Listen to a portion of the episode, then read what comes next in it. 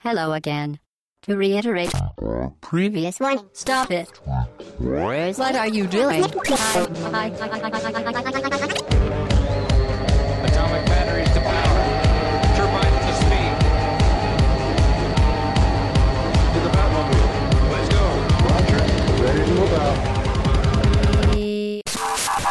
Bonjour et bienvenue, podcast bas gauche droite numéro 220. Nous sommes une nouvelle fois en direct de l'Extra Life Café. On va finir par faire un jingle hein, comme euh, les, pubs avant d'aller au cinéma. Vous avez le, le petite introduction avec euh, le, le petit passage Venez boire un café à l'Extra Life Café et jouer sur nos bornes.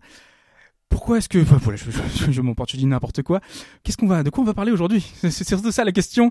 Euh, on est là pour parler de doublage et avec moi j'ai un habitué, j'ai Alphonse. Salut Alphonse. Salut hop, salut tout le monde. J'ai également avec moi Carrie. Salut Carrie. Salut. Alors, euh, pour ceux qui ne te connaîtraient pas, est-ce que tu peux te présenter? Non, tu, tu, tu viens de Mass Effect France, c'est ça? C'est ça. Ex-saga? C'est ça. Enfin, ex-saga, euh, oui, Enfin, en fait. Après la fusion, tout ça. Voilà, en fait, on s'est, on s'est rattaché à une page avec qui on travaillait occasionnellement euh, sur Facebook, sur, sur le WordPress, etc. Donc, on traite de l'actualité Mass Effect en ce moment. Donc, comme Mass Effect Andromeda va bientôt sortir, tu t'imagines qu'on est pas mal occupé en ce moment. Mais voilà, je suis là aussi surtout parce que avec, euh, avec mon ami Thomas, Kelring, euh, on a pas mal fait de rencontres avec des, des, de comédiens des, euh, voilà, qui. Qui ont Français et américain, d'ailleurs. français et américains, plutôt canadiens. Bon, Oui. quelques, quelques américains, mais pas mal de canadiens. Et voilà, bon, bah, du coup, fatalement, ça m'a amené à m'intéresser pas mal au sujet du doublage. Donc, euh, D'ailleurs, je recommande d'aller les voir parce qu'il y a beaucoup de choses intéressantes euh, sur, euh, sur ce métier-là, notamment, comment s'appelle-t-elle que, Pascal Chemin. Voilà, Pascal Voilà, Chemin, qui qui, dit- réagit Mm. justement à certaines scènes de Mass Effect, Oui, avec certains passages qui sont mondialement connus pour être un petit peu ratés, et elle, elle réagit un petit peu à ça. c'est intéressant. Même l'interview qu'on avait fait avec elle, elle racontait pas mal d'anecdotes sympas euh, sur, euh, sur son expérience sur Mass Effect et sur, euh, même sur le, le jeu en, en général. C'est ça. Et on a un invité. Alors, vous n'avez pas encore entendu sa voix, mais quand vous allez entendre sa voix, vous allez, elle, sa voix va peut-être vous dire quelque chose. C'est certain. C'est c'est obligé. Donc, on a Benoît Lehmann. Bonjour. Bonjour à tous, comment va la vie? Très bien, très bien. Merci vraiment beaucoup d'être euh, d'être avec nous. Euh, on va revenir sur votre parcours, sur les voix et que les gens peut-être là ça leur dit quelque chose, mais peut-être qu'ils ne savent plus précisément dans quel jeu ils vous ont entendu ou dans quel autre média, puisque le, le jeu vidéo est qu'une partie du- d'une facette de votre métier de comédien. Tout à fait. Une euh, des, des raisons pour lesquelles vous êtes connu et notamment la voix de Morgan Freeman. Mhm. Ah, ce sacré Morgan, oui. Ah, je, je le, je le bénis tous les jours, matin et soir. Voilà. J'en suis à son 36e film. C'est ça. Et en plus, Voilà. il y a en ce moment un tournage avec euh, Morgan Freeman, c'est ça? Oui, oui, un doublage, là. On, l'a terminé. On l'a Ah, terminé. C'est terminé. c'est Et il va sortir, c'est un film qui va sortir au mois d'avril. Mois d'avril. Alors comment il s'appelle? On peut le, on peut le dire. Euh, braquage à l'ancienne. Ouais, je ouais. vous donne le titre français parce que si je vous le donnais en, en anglais, en américain, ce- ce- je serais ridicule. Donc on laisse tomber. Hein, voilà. Ouais, Il y aura peut-être le nom en québécois qui sera encore différent. Ah, ça, c'est horrible. Enfin, non, bon, bref. Non. On partira sur un autre débat. Oui, non, on part sur un autre débat. Oui. Alors en fait, le débat qui nous intéresse aujourd'hui, donc c'est la question du doublage, et on va essayer de, voir au travers de ce podcast justement quels sont les ingrédients euh, qui vont amener un bon doublage dans le jeu vidéo, qui est un doublage assez particulier, qui a des différences flagrantes avec les autres médias qu'on a habituellement, hein, qui sont le, le cinéma, la télévision. Euh, et euh, pour ça, euh, donc on va, on a un petit peu fait un petit plan. Je sais pas si euh, Alphonse, tu voulais euh, définir ce, ce- ce dont on va parler. On va revenir peut-être d'abord un petit peu, euh, donner un petit peu d'historique, voir un petit peu, faire un retour sur la. Pas très long, la- vous inquiétez la pas. Pratique. euh, non, non, on va pas vous perdre sur la pratique. euh, euh, la pratique du doublage, on va passer un petit peu en revue la carrière de notre prestigieux invité. On va faire un petit Oh état des lieux de oh ce qui se fait aujourd'hui, euh, de ce qui si. se fait aujourd'hui euh, dans le jeu vidéo, et puis peut-être revenir aussi sur nos pires et nos meilleurs moments de, de doublage. Et Il y en a, il y en a. Et il y en a, et ils sont très- nombreux. C'est ça. Euh, donc on va commencer, tu l'as dit, par un petit euh, historique, voilà, pour introduire, essayer de, de voir depuis combien de temps ça existe dans le jeu vidéo, ce, ce doublage. Il y a pas mal de gens qui se posent la question en fait quand tu regardes sur internet, tu retrouves très régulièrement des forums spécialisés où les gens se demandent mais c'était dans quel le premier jeu exactement? On a entendu une première voix humaine. euh, à partir de quand on a eu des commentaires vraiment intelligents et pas uniquement des sound effects, etc. Après, euh, comme sur beaucoup d'aspects, enfin l'histoire du jeu vidéo, c'est quelque chose qu'on se dit assez régulièrement dans le podcast. Elle reste encore assez largement à écrire, et il y a beaucoup de choses qui n'ont pas encore été euh, ni arrêtées euh, ni débattues de façon sérieuse. On peut dire que l'apparition des premières voix humaines hein, dans le jeu vidéo apparaît. euh, cette apparition, pardon, se produit au début des, euh, des années 80, mais pratiquement exclusivement avec des sound effects, donc euh, des choses assez euh, assez légères. On hein. C'est- pas grand chose. Quand on essaye de- d'entendre la voix, c'est des. on a du mal à la reconnaître et puis c'est uniquement c'est des cris typiquement donc ça ne vole pas ça ne vole pas très haut ou alors l'annonce du studio de développement au tout début du jeu tu sais quand tu lançais quand tu lançais ta, ta cartouche au début des années 90 euh, des voix apparaissent de façon un petit peu plus marquée on peut difficilement appeler ça de la de la comédie c'était les voix dans les jeux de sport notamment Tu penses au, le- exactement à l'origine? Exactement. Bah, là, on avait du commentaire sportif C'est ça, ouais, euh, commentaire. pour le football, le basketball, le, le- le football américain, euh, et ainsi de suite. Alors, on était dans, vraiment dans un premier moment. Et puis après, du fait, euh, ça arrivait de façon assez euh, coïncidente, il y a l'évolution des techniques avec l'apparition du format CD qui permettait d'enregistrer des, euh, des quantités de, de pistes audio Bah, je pense de que c'est voix ça, plus hein, importantes. le, le point. euh, Il y a de ça, je pense qu'il y a aussi une logique qui est propre euh, aux médias. Le développement de jeux où la narration joue un rôle plus important, le- le- l'essor notamment du jeu de rôle dans les années 90. Qu'est-ce qu'on les peut- jeux de rôle qui sont essentiellement, enfin muets. enfin, Il y, a- il y a très peu de, de- de phrases qui sont euh, doublées. Finalement, il n'y a, il y a pas grand-chose qui se passait. euh, Plutôt au début, oui, mais le, bon, c'est JRPG. L'idée, c'est le, le- le poids croissant de la narration qu'on a vu dans le jeu vidéo, qu'on a aussi vu dans un Mm. autre genre qui a fait un recours important du doublage, qui était le survival horror, par exemple, Mm. auquel notre invité a contribué avec euh, beaucoup de, de jeux d'horreur. avec beaucoup de Ah jeux oui, d'horreur, oui. et notamment dans un jeu qui a, qui a fait date, qui était Alone in the Dark. Ouais. Oui, absolument. oui. Alors, Ouais. vous aviez une petite liste, c'est le premier de la liste. C'est pour dire à quel point c'est. Bah oui, euh, 1992. oui, voilà. ouais. C'est marrant. Moi, je, je découvre ça grâce à cette liste, hein, parce que je, ne- je ne note rien d'une façon générale. Oui, oui. Oui, j'étais compteur. Oui, oui c'est Oui. ça. Oui.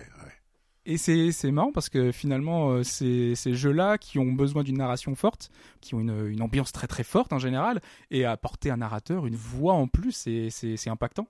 Puis le, le- le narrateur est là pour raconter l'histoire et, et guider le joueur. Oui. Parce que c'est ça le qui, qui est amusant. euh, oh là, tu vas à droite. Non, puis alors gna, gna, gna, là tu ne peux pas parce que alors silence. Et le joueur joue et on dit autre chose. Non, C'était c'était drôle. Mais moi, je ne réalisais pas dans ma tête ce qu'était véritablement un jeu. Vous parliez des jeux de sport, là. Mon Mhm. fiston devait avoir en 92, euh, devait avoir 14 ans, oui, en gros. Euh, mais on avait ça, c'était le, le foot. Il était un fanat de foot. Mais c'était inaudible, c'était horrible, les commentaires. Mais lui, il était passionné. Bon, c'était ça l'important, en fait. hein. Voilà. Complètement. Et justement, on en a parlé un petit peu avant, mais euh, donc vous n'êtes pas forcément un joueur. hein. Enfin, on va le dire. Non, euh, je suis, euh, j'étais, j'étais un peu joueur au départ, mais c'était surtout à l'époque où les jeux, euh, on, on devait choisir euh, nous-mêmes la situation, aller nous promener dans l'écran pour ouvrir des portes, etc. euh, mais il n'y avait pas beaucoup de narration, on n'entendait pas grand-chose à l'époque. Là, je jouais. Après, non. Puis après, j'avais, j'avais quand même autre chose à faire. hein. Ça, c'est. des- Puis il faut être passionné, et euh, c'est, pas tout à fait mon truc. Mais vous avez joué quand même malgré tout. Ah, mais bien sûr, mais bien sûr, Oui. bien sûr. Alors, euh, tu, tu avais d'autres titres, d'autres euh, de choses dans, dans cette évolution-là, justement, non? Non, mais tout ça nous amène, à part- nous amène au milieu des années 90 et puis ben, on va revenir aujourd'hui sur la situation euh, euh, du doublage euh, comme on la connaît. Mais ouais, cette généralisation date à peu près de cette époque et puis c'est devenu une pratique aujourd'hui qui est extrêmement courante euh, chez la plupart des gros studios et même dans le, dans le jeu vidéo indépendant. La consécration de la voix, notamment dans, le, dans la narration. Complètement, complètement. Ce milieu du doublage, euh, on aurait pu l'introduire un petit peu euh, comme ça. Alors là, j'ai pris des chiffres, c'est à l'instant, euh, pas Wikipédia, mais presque sur RS Doublage. On nous dit qu'il y a environ une, une quarantaine de sociétés de doublage sur Paris, qu'il y a environ 600 comédiens qui vivent du doublage. Et dans le jeu vidéo, c'est vraiment un petit milieu. Euh, là, en l'occurrence, euh, je vous recommande d'aller écouter le, le podcast Player Club euh, qui avait fait un, qui avait invité Serge Thirier, Oui. euh, que vous connaissez, qui est directeur Tout à fait, oui, oui. avec qui vous avez pu travailler. Beaucoup, beaucoup. oui. Voilà, parce que les directeurs artistiques, on, on y reviendra juste après, hein, mais ce sont les personnes qui vont donner un petit peu euh, le ton de, de, ce, de ces doublages, essayer d'expliquer justement les situations, remettre dans le contexte. Ce sont les seuls au départ qui connaissent l'histoire en entier. Donc, et nous, comédiens, on a besoin de savoir où on va. voilà. Non, non, ils sont très importants. Voilà, et donc lui, il expliquait qu'il y avait qu'une cinquantaine, grosso modo, de comédiens de doublage sur Paris qui s'occupaient des jeux. En tout cas, c'était les euh, ceux qui revenaient le plus souvent et qui sont habitués parce que c'est un métier d'être comédien et d'être avant tout comédien. D'ailleurs, on voulait faire un petit point sur le, le le, le côté doubleur, parce que beaucoup de monde dit euh, doubleur pour le métier de comédien de doublage, alors que le vrai terme c'est comédien, parce que c'est avant Mais tout un comédien. simplement, le, le, le doublage comme, euh, comme le chant, comme euh, la radio, la télévision, le cinéma, ça fait partie des, des disciplines du métier de comédien. C'est tout. Hein. Voilà. N'allons pas chercher ailleurs. Le doubleur, c'est la société qui s'occupe du doublage. Voilà. Alors on voulait revenir sur vos premières expériences sans rentrer trop dans les détails et sans revenir sur tout forcément les jeux, hein, parce qu'on a une liste, il y en a, une, il y en a beaucoup, presque, presque une centaine, on arrive presque, euh, si on va au bout, euh, euh, on, on irait on un peu beaucoup de temps, je pense qu'on prendrait deux heures pour faire toute la liste. Alors j'avais surligné quelques titres, euh, je pense pas qu'on va tous les faire. Toi peut-être euh, Alphonse, t'avais des titres comme ça qui, qui revenaient. Non, le euh, premier d'entre eux, c'était Alone in the Dark que j'ai fait Ouais. beaucoup plus tard. euh, plutôt, enfin, c'était déjà du rétro gaming, donc euh, c'était déjà euh, jouer à des jeux anciens au moment où je l'ai fait. C'était à la fin des années 90, mais c'est très marrant que vous ayez participé au doublage de ce jeu parce que c'était quand même l'un des premiers jeux où le, on avait un travail de doublage euh, qui avait été effectué qui était euh, qui était important, où le doublage apportait vraiment parce que c'était le, le Alone in qui est assez largement considéré comme étant le premier euh, survival horror où la narration est très importante, où le doublage est très important et où le travail de comédien était très important. Et euh, moi, j'avais fait le jeu encore bien plus tard. Je sais pas si tu l'avais fait toi à l'époque. Je crois qu'on est plusieurs à l'avoir fait sur le. Enfin, vous Je êtes l'ai pas fait à l'époque, ouais, non. ouais. Il y a pas mal de gens sur le forum qui l'ont fait euh, au moment où le jeu était sorti. C'était c'était un moment qui était vraiment. euh, c'est un moment très marquant du jeu vidéo. Et euh, je trouvais ça assez. C'est c'est euh, c'est assez. euh, c'est une coïncidence assez euh, troublante, on va dire, euh, que vous ayez participé à ce jeu qui est si marquant sur sur tellement d'aspects. Ben, écoutez, moi je découvre. Hein, c'est C'est ce qu'on s'est dit. On s'est dit, bon, en fait, on va lui apprendre. Il Mais a oui, mais- participé mais- à un tout- jeu qui est tout à absolument. fait, parce que bon, on- se retrouve- Ouais. on, on se retrouve narrateur d'une histoire, euh, bon, euh, qu'on découvre en la, en la lisant. On ne répète pas. hein, Il n'y a pas de répétition. On a le texte, point final. Qui, qui, qui, qui- alors, on, on a le texte en audio et on doit faire la même chose que ce que fait dans le temps, ce que fait le narrateur anglais, américain ou nippon ou que sais-je moi, ou guadeloupéen. Euh, euh, on doit amener la situation tout de suite. Si c'est une situation d'horreur, de drame, etc.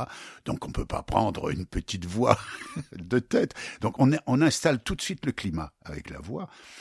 Et puis c'est tout. Puis après on continue. et Il y a, rien de magique. Hein. c'est beaucoup de voix de narrateurs. Alors, euh, est-ce que c'est euh, justement lié à votre euh, passé de Non, le, le narrateur c'est celui. théâtre, du euh, Le narrateur, c'est celui qui raconte une histoire, donc il prend par la main le, spectateur. Je fais beaucoup de, de spectacles où je suis seul en scène, où je raconte une histoire. Parce que c'est formidable de raconter une histoire, parce qu'on doit convaincre la personne en face de vous, on la prend par la main et on l'emmène dans l'irréel, ailleurs, etc. On fait la même chose dans les jeux. Voilà, Mais avec un personnage Mais c'est est... narré tellement différemment que ça s'impose pas forcément. euh, c'est un milieu quand même très différent. Oui, bien sûr, mais c'est notre boulot. Oui. Nous, un comédien, il n'a pas que trois notes. Euh, Dans la voix, il doit jouer complètement de sa voix, il doit jouer de ses humeurs, il doit jouer du rythme, il doit jouer du sourire, de la tristesse. C'est un travail de comédien, tout Complètement. simplement. Alors on va on va citer quelques titres. Alors moi j'avais noté euh, Full Throttle qui est un pot and click. Alors je sais pas si vous vous souvenez. Qu'est-ce que c'est ça? Full Throttle, c'était un titre euh, donc euh, de, de la grande époque de LucasArts. Euh, alors c'était un jeu avec des bikers, avec euh, des, des sur des sur des motos. Alors je sais Ah. pas si vous avez les- Oui, d'accord. voilà, et il va ressortir cette année. Alors d'ailleurs, je sais pas Ah. comment est-ce que ça se passe. Ils vous recontactent par la suite pour vous dire que le jeu va ressortir. Est-ce qu'il faut reprendre des prises? Surtout que vous avez fait plusieurs personnages dans ce jeu-là, donc c'est le genre de détails euh, peut-être qui sont euh, parce qu'il va y avoir une, une remasterisation de ce Oui, c'est ça. ouais. Ah, je ne sais pas du tout. Bah voilà. pas. Je- si vous ont pas. pas contacté, c'est qu'a priori il n'y a pas de scène à refaire. Ils vont reprendre les voix originales et euh, ils vont se débrouiller avec. Euh, moi j'avais euh, oui Legacy of Kane. Les- Ah bah bien sûr, ouais. Je pense que beaucoup de, gens, euh, Oui, beaucoup de gens ouais. me connaissent pour le personnage de Kane. parce Ah oui, vous fait, absolument. Ça, ça, alors ça, euh, ça doit en, revenir souvent. en débat, il revient tout de suite. On dit, ah, monsieur, Ah vous oui, avez fait. Ouais. Oui, d'accord, Ouais. j'ai fait Ken. Oui. C'était magnifique, ça, je me souviens.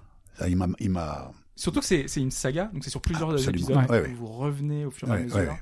Donc c'est le, le genre de choses voilà qui, qui est importante. Moi j'avais noté euh, The Longest Journey. Alors ça c'est un autre point and click. Ça fait bien longtemps. Mais moi j'avais adoré le jeu et le doublage était faisait partie des de ceux qui m'ont beaucoup marqué. Il y avait Eric Legrand. Il y avait beaucoup de, de comédiens de doublage qui étaient très connus à l'époque et qui fait que voilà moi, c'est un de mes souvenirs. Après donc il y a Diablo 2, euh, Mass Effect, donc Oui. euh, Sovereign. forcément. Euh, ouais, ouais, bah, Sovereign. Alors moi, c'est c'est amusant parce que moi, euh, je vous connais. euh, Enfin, votre voix me parle surtout. Quand je pense à votre voix, je pense surtout au, au trailer des vieux Disney sur mes VHS. Oh là là. Ah oui, aussi. Et je vous retrouve dans Mass Effect dans le rôle d'un d'un d'un vaisseau de 2 km de long qui veut détruire la galaxie. Euh, bon, c'est vrai que c'était le décalage était sympathique. Et euh, vous êtes aussi dans Dragon Age d'ailleurs, où Ah oui, dans le rôle, ouais. vous, vous jouez le rôle du mentor euh, Duncan, donc euh, le personnage euh, un peu rassurant qui. Voilà. C'est- Ce sont ce genre de personnages. le- alors Dieu, ça je l'ai eu Dieu. hein, Mm. c'est le conseiller, c'est le, c'est le prêtre, c'est le père, c'est celui qui console, celui qui rassure, etc. ça. Mais vous avez une voix rassurante. Ah oui. Oui, absolument. Vous avez une voix de ouais, ouais, conteur non, mais aussi qui je- absolument euh, Mais incroyable. moi, je ne, je ne, je ne crache pas dans la soupe. hein, Je suis ravi de faire ça. Au contraire, c'est amusant. Allez, on continue la petite liste. Ouais. Euh, The Witcher, alors justement, ça, c'est- je, je l'ai noté parce que c'est intéressant. Vous n'avez pas participé au suivant, donc ça montre qu'il n'y a pas forcément une continuité dans le temps avec certains personnages. Mhm. De toute façon, c'est pareil qu'au cinéma, hein, j'imagine. Euh, C'est en fonction de, de- de la société qui va s'occuper du doublage qui va choisir telle ou telle personne, Mhm, mhm, mhm. malgré que ce soit une suite ou euh, direct ou indirect. Mais quelquefois, il reste fidèle parce que euh, quand vous lancez un, un- un jeu, la suite d'un jeu, même si la- le jeu précédent a été fait par une autre boîte, euh, ils ressortent cet autre jeu parce qu'ils en revendent encore un peu. Et le nouveau jeu, il faut retrouver la même voix, il faut qu'il y ait une continuité quelquefois. Euh, en doublage aussi. C'est pour ça que quelquefois les, comédiens, je- enfin en doublage, cinéma j'entends, on retrouve euh, souvent les mêmes voix. À partir du moment où les voix collent parfaitement, bon, il n'y a, pas- y a pas de souci. quoi. Alors d'autres vous connaîtront pour Fable 2, Alan Wake, Ouais, Heavy Rain, Diablo, Rayman, même un Sonic. Voilà, C'est- marrant de voir que vous- on retrouve votre voix dans un Sonic.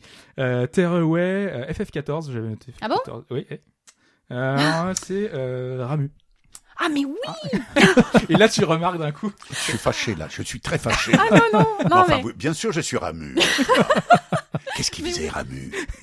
Rappelez-moi, qu'est-ce qui c'est faisait un- Ramu c'est le dieu du tonnerre. Il a une, une barbe immense. Eh ben, voyez. voilà. Le patriarche. Voilà. euh, ouais. Je ne fais pas les petits angelots, moi, jamais. Vous êtes le patriarche fulgurant dans Final Fantasy XIV. Vous vous rendez compte hein Oh là là. Que de noms, que de, que de choses prestigieuses finalement. Et pour euh, peut-être plus récent, euh, genre Hearthstone, voilà. Donc euh, il y a beaucoup, beaucoup, beaucoup de voix. hein. Là, j'ai même pas fait un, un quart, un Eh, en dixième. as oublié une. hein. Ouais. Vas-y, dis. Ah bah, laquelle? celle qui est collector. Ouais. Zelda CDI. Ah mais oui, évidemment. Il a- Alors, il, a, fait du teasing sur ce podcast sur Twitter. Il a dit demain on va parler de Zelda CDI, qui est un jeu euh, bien connu dans la mémoire des joueurs pour une raison particulière. Ah oui, alors dites-moi. alors, alors, ce jeu-là, euh, c'est le premier titre que vous avez euh, doublé dans le monde de- de- de- du jeu vidéo, hein, dans ce, Mhm. ce- ce doublage de jeu vidéo. C'est un titre assez particulier, c'est un peu pour ça qu'on rigole, parce que normalement, donc c'est Nintendo qui s'occupe de la licence Zelda, et ils avaient un partenariat spécial avec Philips, et donc ils ont dû sortir un peu sous la contrainte deux titres qui sont totalement, qui n'ont rien à voir Mhm, finalement avec mhm. l'origine. Mhm. Et ces deux titres-là sont assez médiocres. Ah qui bon sont euh, à l'origine euh, de, de, de vidéos sur internet, de, de moqueries, de, de voilà, euh, pas forcément sur le doublage, hein, mais c'est vraiment le, le jeu en lui-même qui n'a vraiment euh, aucun sens avec des animations euh, euh, délirantes. Il y a plein de sur YouTube, on a, il y a YouTube Poop, enfin il y a plein de choses un petit peu délirantes euh, Ouais. sur le sujet. Et c'est marrant de voir que on vous, on vous retrouve sur plein de projets qui sont super intéressants et il y a ce genre de projet qui montre justement que bah, la, ca- la carrière d'un comédien de doublage passe par beaucoup de titres et qu'on choisit pas forcément tous les titres, euh, voilà.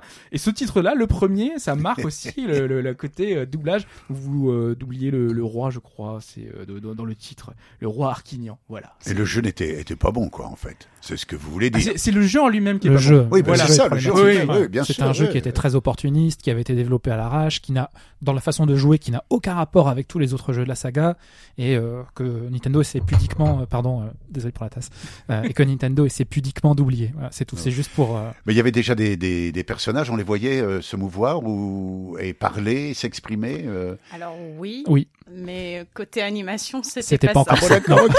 C'est assez expérimental. Si c'était resté à l'état de projet ou de pilote, je pense que ça, ça aurait mieux valu pour tout le monde. Vous savez, de temps en temps, quand on, on, on voit une image, enfin, maintenant, euh, le- les images sont, sont beaucoup mieux, mieux conçues.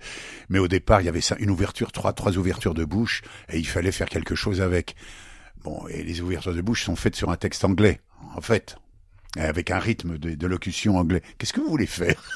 On dit, oh, il est mauvais, là. Ben non, on n'est pas mauvais, on essaye de se mettre. à- Nous, on peut pas changer l'image. C'est comme au doublage au cinéma, on peut pas changer l'image, hein.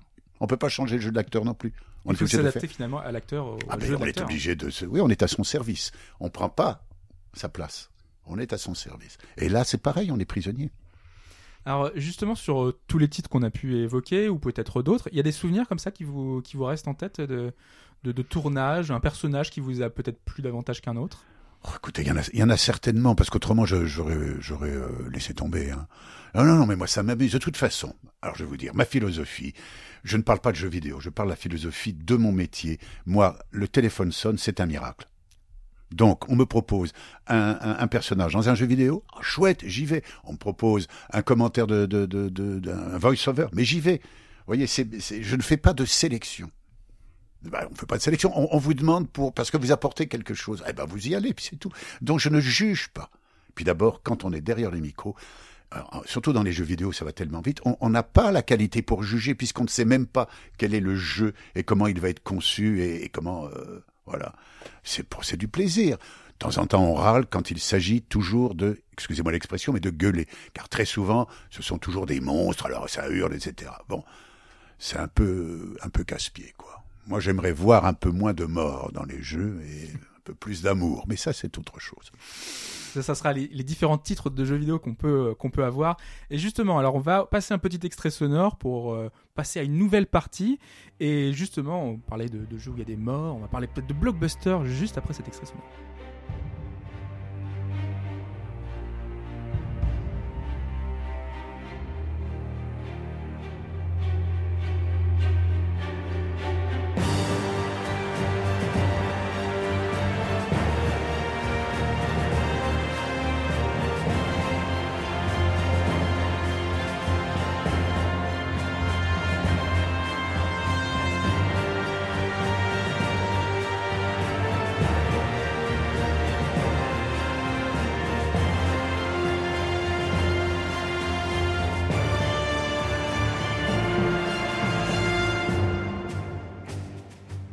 Donc on disait euh, les blockbusters parce que euh, dans notre euh, petit plan qu'on avait évoqué, on avait les, les pratiques généralisées dans les blockbusters.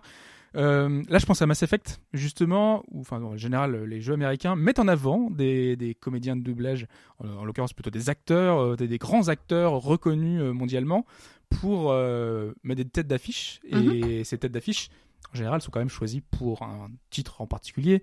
Euh, je pense à Tricia Alfer qui, euh, qui joue euh, Ida dans Oh, oui. Mass Effect 2, qui avait un rôle de, robot dans Battle- Battlestar Oui. Donc forcément ça collait à, à son personnage-là. Donc c'est quelque chose de très répandu aux États-Unis, en tout cas d'avoir un, un des noms connus et des acteurs connus. Oui, il y avait, euh, il y avait Tricia Helfer, effectivement. Il y avait aussi Freddie Prince Jr. dans Mass Effect 3, qui a fait James Vega, qui, se, qui a fait un super rôle d'ailleurs, je trouve. Personnage un peu calibré sur lui, en fait, euh, qui, qui lui correspondait bien. Et alors, euh, je sais qu'à l'époque, il y avait pas mal de joueurs qui étaient un peu sceptiques parce qu'ils sentaient venir un peu, si tu veux, le, le coup marketing. Ils avaient un Ouais. peu peur qu'il y ait le Mm. décalage entre qualité et. Et euh, Parce que c'est vrai qu'on enfin, s'était posé la question tout à l'heure par, rapport à certains Mm. youtubeurs, d'autres choses, mais on y viendra après. hein. Ouais, ouais. Mais Mm. euh, souvent on se dit c'est simplement un moyen marketing, mais pour quand même dans Mass Effect il y a quand même un degré de qualité qui est. il y a un degré de important. qualité qui est important, notamment pour donc ces, ces deux acteurs-là euh, précisément. Après, il y avait aussi bon, il y avait un personnage qui avait pas trop plu, qui avait été calé sur une, une journaliste qui s'appelait Jessica Shobo, si je ne me Mhm. trompe pas, qui ça. jouait Dania- Diana Allers, qui elle a beaucoup moins convaincu les joueurs. Mais bon, euh, Ça faisait plus opportuniste hein, malgré tout parce voilà, ça faisait plus euh, journaliste. enfin, plus guillemets. Oui, oui. Non, mais c'est une journaliste, euh, mais bon, bref. Et puis, euh, il n'y a pas que Mass Effect, hein, d'ailleurs, parce que le studio qui Oui. fait Mass Effect, c'est BioWare, et euh, Freddie Prinze Jr. a été repris dans un autre rôle dans Dragon Age Inquisition. Il faisait Iron Ball. Mais après, c'est... On parle beaucoup de BioWare parce que c'est eux qui, enfin, la narration est très importante. Euh, ils ont des, en fait, euh, dans ces jeux-là, on voit souvent la tête des personnages. Les dialogues sont sont plutôt bons euh, dans ces Mhm. jeux-là. Il y a vraiment des échanges entre les différents personnages qui sont de, de haute tenue. Euh, il y a beaucoup de background, donc euh, il y a vraiment une histoire qui est très importante. Et donc ces jeux-là, on a vraiment besoin d'avoir de- des comédiens qui sont vraiment doués. Je dis pas que dans les autres jeux il y en a pas besoin, hein, Mmh. mais là encore plus qu'ailleurs. Donc finalement, d'a- d'avoir ces noms-là très connus, ces vrais acteurs très connus, c'est vraiment très important pour avoir un doublage de qualité. Enfin, un doublage finalement, c'est un voice-over. Enfin, c'est euh, Mm. euh, parce que quand on dit doublage, pour nous, c'est souvent le doublage français, Ouais. mais eux aussi, c'est finalement c'est un doublage. Mais bien sûr, version oui, hein. Mais vous savez, on, on peut appliquer ça au dessin animé. Je, je, je fais une petite parenthèse. là. Il y a eu un, un grand dessin animé sur Lego il y a, il y a deux ans, hein, je crois, la grande aventure de, des Lego. C'était des grandes voix de grands comédiens américains qui, qui, qui faisaient tous les personnages. Et moi, je l'ai fait parce que Morgan Freeman faisait le vieux sage, etc. Donc, il y a aucun problème. Ce n'est pas euh, là, je, je ne pense pas que c'est une question de marketing. C'est simplement, euh, euh, ils se sont engagés pour faire un travail de, de, de haute qualité avec des, des, des voix de, de comédiens euh, magnifiques. C'est un super film. C'est, on ne prend pas Oui. comment? C'est un super film d'ailleurs. Euh, On n'a pas pris un animateur de radio. Hein? Et toc, on y va, on continue. Voilà. Ça va y aller tout le long, de- tout le long du podcast Hein, oui. ce sujet. Non, non, mais je veux dire que c'est, ça fait partie du travail des comédiens, tout simplement. Voilà. Oui, c'est compliqué. hein. Je ferme la parenthèse, excusez-moi. De. Ça, tout à l'heure. Euh, après, il y a, il y a la même chose en France et c'est peut-être un peu plus euh, complexe. Il y a des cas qui sont très intéressants. Je pense par exemple à Beyond Good and Evil, qui est un jeu français qui a été développé à Montpellier. Euh, et ils avaient besoin d'une voix qui corresponde au personnage et ils ont appelé Emma Decaune, qui, euh, qui là fait merveilleusement bien son, son rôle de, de Jade. Par contre, il y a des personnages qu'on sait qui qui vont être davantage en tête d'affiche, type Benoît Magimel qui va être dans un Call of Duty ou on a, euh, il y a même, je crois, Joe Star qui a fait du, du, du doublage dans le jeu vidéo également. Donc euh, c'est enfin, c'est vraiment pour mettre en avant ces noms-là Mm. sur la jaquette, le petit, euh, la, la petite mention pour dire voilà ce, ce type de, de personnage-là est, euh, est là. Par contre, il y a des comédiens aussi qui sont euh, aussi très intéressants et américains qui font aussi du doublage. Je pense à Mark Hamill, qui est Luke Skywalker dans, dans Star Wars. Euh, mhm. qui est un acteur très connu, mais qui a fait énormément de doublage. Euh, donc, ça montre bien que ce métier de comédien est aussi, on, on le répète, hein, c'est ce qu'on avait dit en- au départ, c'est un vrai métier de comédien. Ah, mais bien sûr, Voilà. tout à fait. L'éventail des activités est large. Mais vous-même, votre carrière va bien au-delà du travail de comédien de doublage, de ce que j'ai pu en voir. Vous Ben, avez fait du théâtre, vous avez fait des Ah choses bah, bien sûr, vous avez mais- fait mais du le- boulevard. Vous savez, avez le, fait- le, ouais. le, le lieu où on est le mieux, le plus, le plus heureux, c'est au théâtre. Oui, j'imagine. C'est euh, ben oui, bien sûr, parce que le public est là et et il y a un challenge. Et puis, vous vous rendez compte, le public, euh, on, on fait un jeu vidéo, on s'adresse à quoi, à qui, on ne sait pas. Au- Quand vous arrivez au théâtre, les gens sont dans la salle, ils ont payé leur place, les trois quarts du temps, ils vous connaissent pas ou très peu, ils vous font confiance. Comment pouvez-vous penser un seul instant euh, de les décevoir? C'est extraordinaire. Vous allez battre avec eux pendant une heure et demie. Quel est le métier où on peut se permettre une chose pareille? Le boulanger derrière son fournil? Non, pas du tout. Alors qu'il fait un sacré beau travail. Mais vous voyez ce que je veux dire bien c'est, euh, Et donc théâtre, cinéma, euh, mais je préfère le théâtre. Puis la radio, qui est un média euh, magnifique. Et vous avez fait des voix sur France Inter, sur. euh, Ah bah, j'ai- j'avais une émission, j'ai fait, j'en ai fait plus de 2000 à Radio Monte Carlo. Tous les jours, je racontais une histoire aux auditeurs. Et encore il y a deux jours, alors ça s'est passé il y a 30 ans, je sais pas si vous vous rendez compte. J'ai terminé en 81. J'étais dans un restaurant, il y a un monsieur qui vient vers moi qui me dit, vous êtes Benoît Allman? Je dis, euh, ben, oui. il dit, je vous écoutais, euh, à Radio Monte Carlo. Dis, mais punaise, mais quel âge il avait? en fin de compte, non, il est bon, bref. Mais, et ça, ça marque les voix. On- vous parliez tout à l'heure des voix. La voix, c'est quelque chose d'affectif. On est marqué par une voix et cette voix vous accompagne. Voilà, elle accompagne dans le rire, dans le drame, dans la consolation, dans l'émotion. C'est merveilleux. Merci papa, merci maman. Ah, mais en plus, c'est une voix qui, qui reste souvent. Moi, j'ai des souvenirs justement, sans doute de cassettes ou de CD euh, avec votre voix, justement. Et, euh, et un peu plus récemment, euh, il y avait Pierre Bordage qui avait fait Les Chroniques de l'Ombre. Et je m'écoutais ça sur mes- mon premier lecteur MP3. Et c'était une série de. Alors, c'était à la fois une BD et il y avait un support audio euh, qu'on s'écoutait en, comme prolongement finalement de l'aventure. Ouais. Et c'était c'était génial parce qu'on avait en plus que des voix qui étaient importantes à l'époque, qui, qui, qui rendaient le, le résultat absolument génial. Bon, voilà, on est dans la parenthèse hein, parce qu'on n'est plus dans le jeu vidéo. Et justement, pour rester un petit peu dans ce côté euh, cross-média, euh, je m'étais posé la question de est-ce que les comédiens de doublage vont faire, par exemple, euh, s'ils vont faire un film, est-ce qu'ils vont forcément avoir le, la possibilité de faire pour le jeu vidéo qui est associé ça, dépend du, du directeur artistique. Il les, con- il les connaît ou il les connaît pas. En fait, moi je suis rentré dans le doublage parce qu'un jour on m'a dit t'as une belle voix, tu devrais essayer. J'ai essayé, j'ai raté parce que il y avait une technique et j'ai attendu 15 ans avant de m'y remettre parce que j'étais pas mûr. Mais c'était par relation, par connaissance, c'est tout. Si euh, Serge connaît un gars au théâtre, il le croise euh, en le voyant au théâtre, il dit dis donc, euh, tu m'intéresses pour un jeu, il va faire un essai, s'il est bon, il est pris. Il y a pas, ça demande pas une technicité spéciale, une disponibilité, oui, parce qu'il faut absolument être euh, obéir au time, au, au temps qui nous est donné, puisque vous savez comment on a, on a 12 secondes dans une réplique, on ne doit pas faire 12 secondes 5 parce que c'est immontable. Voilà, enfin bon, bref, ça c'est technique. Donc il faut être disponible et ré- réagir très très rapidement et en même temps donner la rapidité s'il la faut, et puis en même temps donner l'humeur du personnage. Oui, donc il faut Voilà, comprendre tout. quand il y a quelques mots Voilà, tout de tout. suite. C'est tout un travail. Donc, Mais c'est pour ça que le théâtre est important. C'est Mais bien sûr. Finalement, à. tous ceux qui veulent faire du doublage, que ce soit ou des jeux vidéo, qui m'appellent, je leur dis Est-ce que vous voulez être comédien? Oh ben non, j'ai une belle voix. Je dis ben allez prendre des cours de théâtre d'abord. Mais je le dis gentiment, bien évidemment. Mais c'est vrai, parce qu'autrement ils vont aller, à moins qu'ils soient géniaux, ils vont aller devant un, un grand échec, ils vont être malheureux. Faut pas. Alors, euh, on, va passer un petit peu sur le côté international de, la chose, de, ce métier de comédien de doublage. Euh, on était euh, intéressé de, voir comment ça se passait ailleurs, parce que le métier de comédien de doublage, nous, essentiellement, parce qu'on on parle beaucoup de jeux vidéo de niche dans le podcast, donc des, jeux qui sont soit japonais, soit indépendants, donc très petits. Et en général, sur ces jeux japonais-là, nous, on va, on va parler de, de comédiens qui reviennent souvent, des grands noms qui sont des stars dans leur pays. Et, c'est vrai qu'il y a une, vraie différence, un vrai décalage avec ce qu'on peut trouver en France et même aux États-Unis. Euh, alors je sais pas si j'en ai parlé, je sais plus si on en avait parlé avant ou, ap- ou, ou après.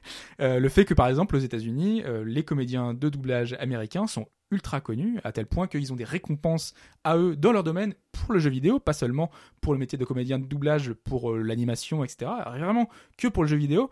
Et il y, a un- tel décalage euh, parce qu'on est, enfin moi je connais Nolan North, je connais, euh, c'est des noms de, de doubleurs américains, c'est des voix qu'on entend souvent, euh, tout le temps, qui reviennent aux États-Unis.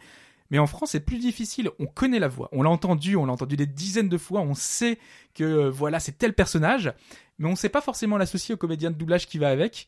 Et je trouve que c'est vraiment dommage parce que pourtant il y, a un- vrai travail, il y a vraiment beaucoup de choses.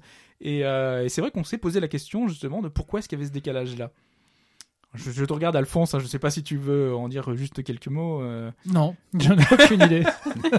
et, et Carrie peut-être euh, sur le doublage notamment euh, japonais, sur les sur les seiyuu. Oui, sur, ça, euh, oui, Ah. effectivement. Ouais. Euh, bah, le- je je m'y connais pas euh, énormément, mais au niveau du doublage japonais, c'est vrai que les, les doubleurs sont, sont des, enfin, ils sont, c'est des superstars, ils sont aussi connus euh, que, que les acteurs. Moi, l'anecdote que j'ai en tête, c'est Persona 5, Ouais. quand ils ont annoncé que euh, le doubleur du protagoniste était Jun Fukuyama, euh, les, les gens ont, ont explosé.